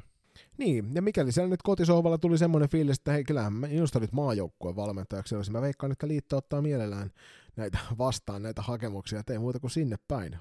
Hakusanoilla, minäkö maajoukkueen valmentajaksi? Ja tosiaan vielä, vielä siellä hallituksessa päätettiin, että jos korona katkaisee kaudet, vaikka tällä hetkellä näyttää siltä, että rajoitukset tulee keveneen, niin kuin hetken päästä tota, ää, päästään puhumaan, niin 75 prosenttia peleistä riittää, ja tällöin, tällöin katsotaan sitten pistekeskiarvo noiden mestareiden ja nousijoiden siellä. Toivon mukaan ne, tähän tilanteeseen ei tarvitse enää mennä, koska tilanne näyttää kohentuvan huomattavasti. Monissa maissa ollaan luopumassa rajoitteista ja myöskin täällä Suomen päässä. Aletaan luopumaan pikkuhiljaa. Sarjat pääsevät alkamaan ja hallituskin väläyttelee jo koronarajoitusten purkua tuossa maaliskuun alkuun ja nyt jo puolessa välissä tätä kuuta aloitetaan ensimmäiset. Joo, siis toivotaan, että tällä hetkellä niin kuin itse asiassa meidän piti meidän Airiston salibändin vitostivarjoukkueen kanssa, tutteluisemmin Airiston salibändin miesten edustus, niin heidän kanssa suunnata tuonne Uuteenkaupunki pelaamaan, eli aikuisten sarjat on myöskin äh, tullut takas, takas ja reenit myöskin äh, alkaneet pyörimään, mutta meillä on itse asiassa noita korona-altistumisia sen verran, että me saatiin onneksi siirrettyä, siirrettyä noita tota pelejä hamaan tulevaisuuteen. Ja mitä teidän ei tarvinnut mennä pelaamaan sinne vajaamiehityksellä? ei, ei. No, ei, jotain toistus... positiivista sentään. Tarviiko soittaa Kyllä. liittoon tämän asian tiimoilta, vai saitteko sovittua joukkueen kanssa keskenään? Kyllä me vissiin joukkueen kanssa, tai joukkueiden kanssa saatiin sovittua keskenään. No niin, niinhän se pitäisi mennäkin. Näin se taitaa liiton ohjeistuksessakin olla, että joukkueet keskenään sopivat nämä ottelusiirrot. Tähän väliin tota, tai loppuun muistutettakoon, että nyt kun nämä rajoitukset kevenee, niin tukekaa niitä paikallisia salibändiseuroja ja menkää katsoa pelejä, kannustakaa omat joukkueet voittoa, tukekaa niitä seuroja, ostakaa tosiaan pääsylippuja, fanituotteita ja muita, mitä ikinä, mutta ennen kaikkea nyt noin seurat, niin liika kuin myöskin totta, totta kai Junnu, Junnu ja muilla kentillä, niin ne ansaitsee oikeasti ne kannattajat ja katsojat takas, takas sinne halleihin. Ja muista, niin kuin tiedätte hyvin, niin sitä tunnelmaa saa kyllä luoda, luoda siellä kentän varrella. Eli ääntä Muutkin voi kuin Tero. Töyrylä. Just näin. Nostakaa äänenne kuuluviin, antakaa joukkueiden kuulla siitä, että kuinka iloisia te olette, että pääsette taas näkemään heidät pelaamassa, ja antakaa heille sitä kautta vielä suurempi boosti niihin pikkuhiljaa koittaviin tosi peleihin. Tämä salibändikausi on kääntymässä huipentumaansa, ja Kiimasen kun yltyy, päästään pikkuhiljaa kohti playoffeja, ja sehän on jokaisen niin katsojan kuin pelaajankin juhla-aikaa. Ja vielä muistutuksen, että talviolympialaiset Kiinassa on vähän kyseenalainen paikka pelata täällä, tässä maailmantilanteessa, ei siihen takerruta sen tarkemmin, mutta olympialaiset on käynnissä, kannattaa niistä nauttia eri, eri kanavien kautta. Kyllä. Sitten tyypillisen tapaan aina näissä loppukaneeteissa ruvetaan heittämään, niin muistakaa laittaa meidän somet haltuun. Loistokästä löytyy Instagramista, löytyy Twitteristä, löytyy Facebookista nimellä Loistocast. Seuratkaa meitä siellä, laittakaa viestiä, jos on asiaa. Jos teillä on enemmän tarinaa meille päin, mitä haluatte, että me käsitellään muun muassa näissä, näissä tota meidän lähetyksissä, niin lähestykää meitä palautajat loistocast.com. Sitä kautta saatte meille päin ainakin viimeistä viestiä. Juliukselle voi heittää privaviestiä julius.mella.loistokäst.com, mulle sama homma joni.salo ja at loistokäst.com, meidät löytää myöskin molemmat Twitteristä ja Instagramista, saa lähestyä sitä kautta myöskin DM kautta, jos haluaa. Ja laittakaa meidät seurantaan myöskin Spotifyssa, niin kuin Julius tuolla kertoi jo aikaisemmin, sillä alle 10 prosenttia niistä, jotka meitä aktiivisesti kuuntelee, niin seuraavat meitä tällä hetkellä Spotifyssa. Juuri näin, ja nämä jaksot tosiaan tulee toki kuunneltavaksi myöskin Google ja Applen palveluihin, mutta toivomus olisi, että te kaikki, jotka olette tähän saakka jaksanut tätä jaksoa kuunnella, niin jaksatte myöskin seurata meitä oikeasti kaikissa someissa. Ja loppuun myöskin vielä niin kiitokset äh, coachihenkilöstöratkaisut sekä Naantalin hopeapajaa. Ja jos haluatte lähteä tukemaan meidän matkaa, niin laittakaa meillä koodi. Myöskin vaihtoehtona on käydä shoppailemaan meidän verkkokaupassa, eli Loistokästä X Climate vaatemallistosta löytyy tällä hetkellä T-paita, kollege ja huppari, ja tässä vieressä kun katon, niin myöskin noita frisbee golf kiekkoja m SN kiekkoja Loistokästin stampilla on vielä myynnissä. Laittakaa niistä tarkempaa kyselyä mulle Julius Mella eri somekanavien kautta. Ja sitten kannattaa ehdottomasti vielä tässä vaiheessa niin pitää tarkalla seurannalla noita meidän somekanavia, sillä ensi viikolla nauhoitamme uutta jaksoa, joka on ensimmäinen laatuaan meidän uudessa sarjassa. Se selviää sitten myöhemmin, mikä se on, mutta sen sarjan kautta saatatte te, armaat kuuntelijat, saada erikoisetuja. Ja niistä kannattaa kiinni ottaa, sillä ne eivät tule toistumaan montaa kertaa. Jep, ei muuta kuin pysykää terveenä ja nähdään hallella.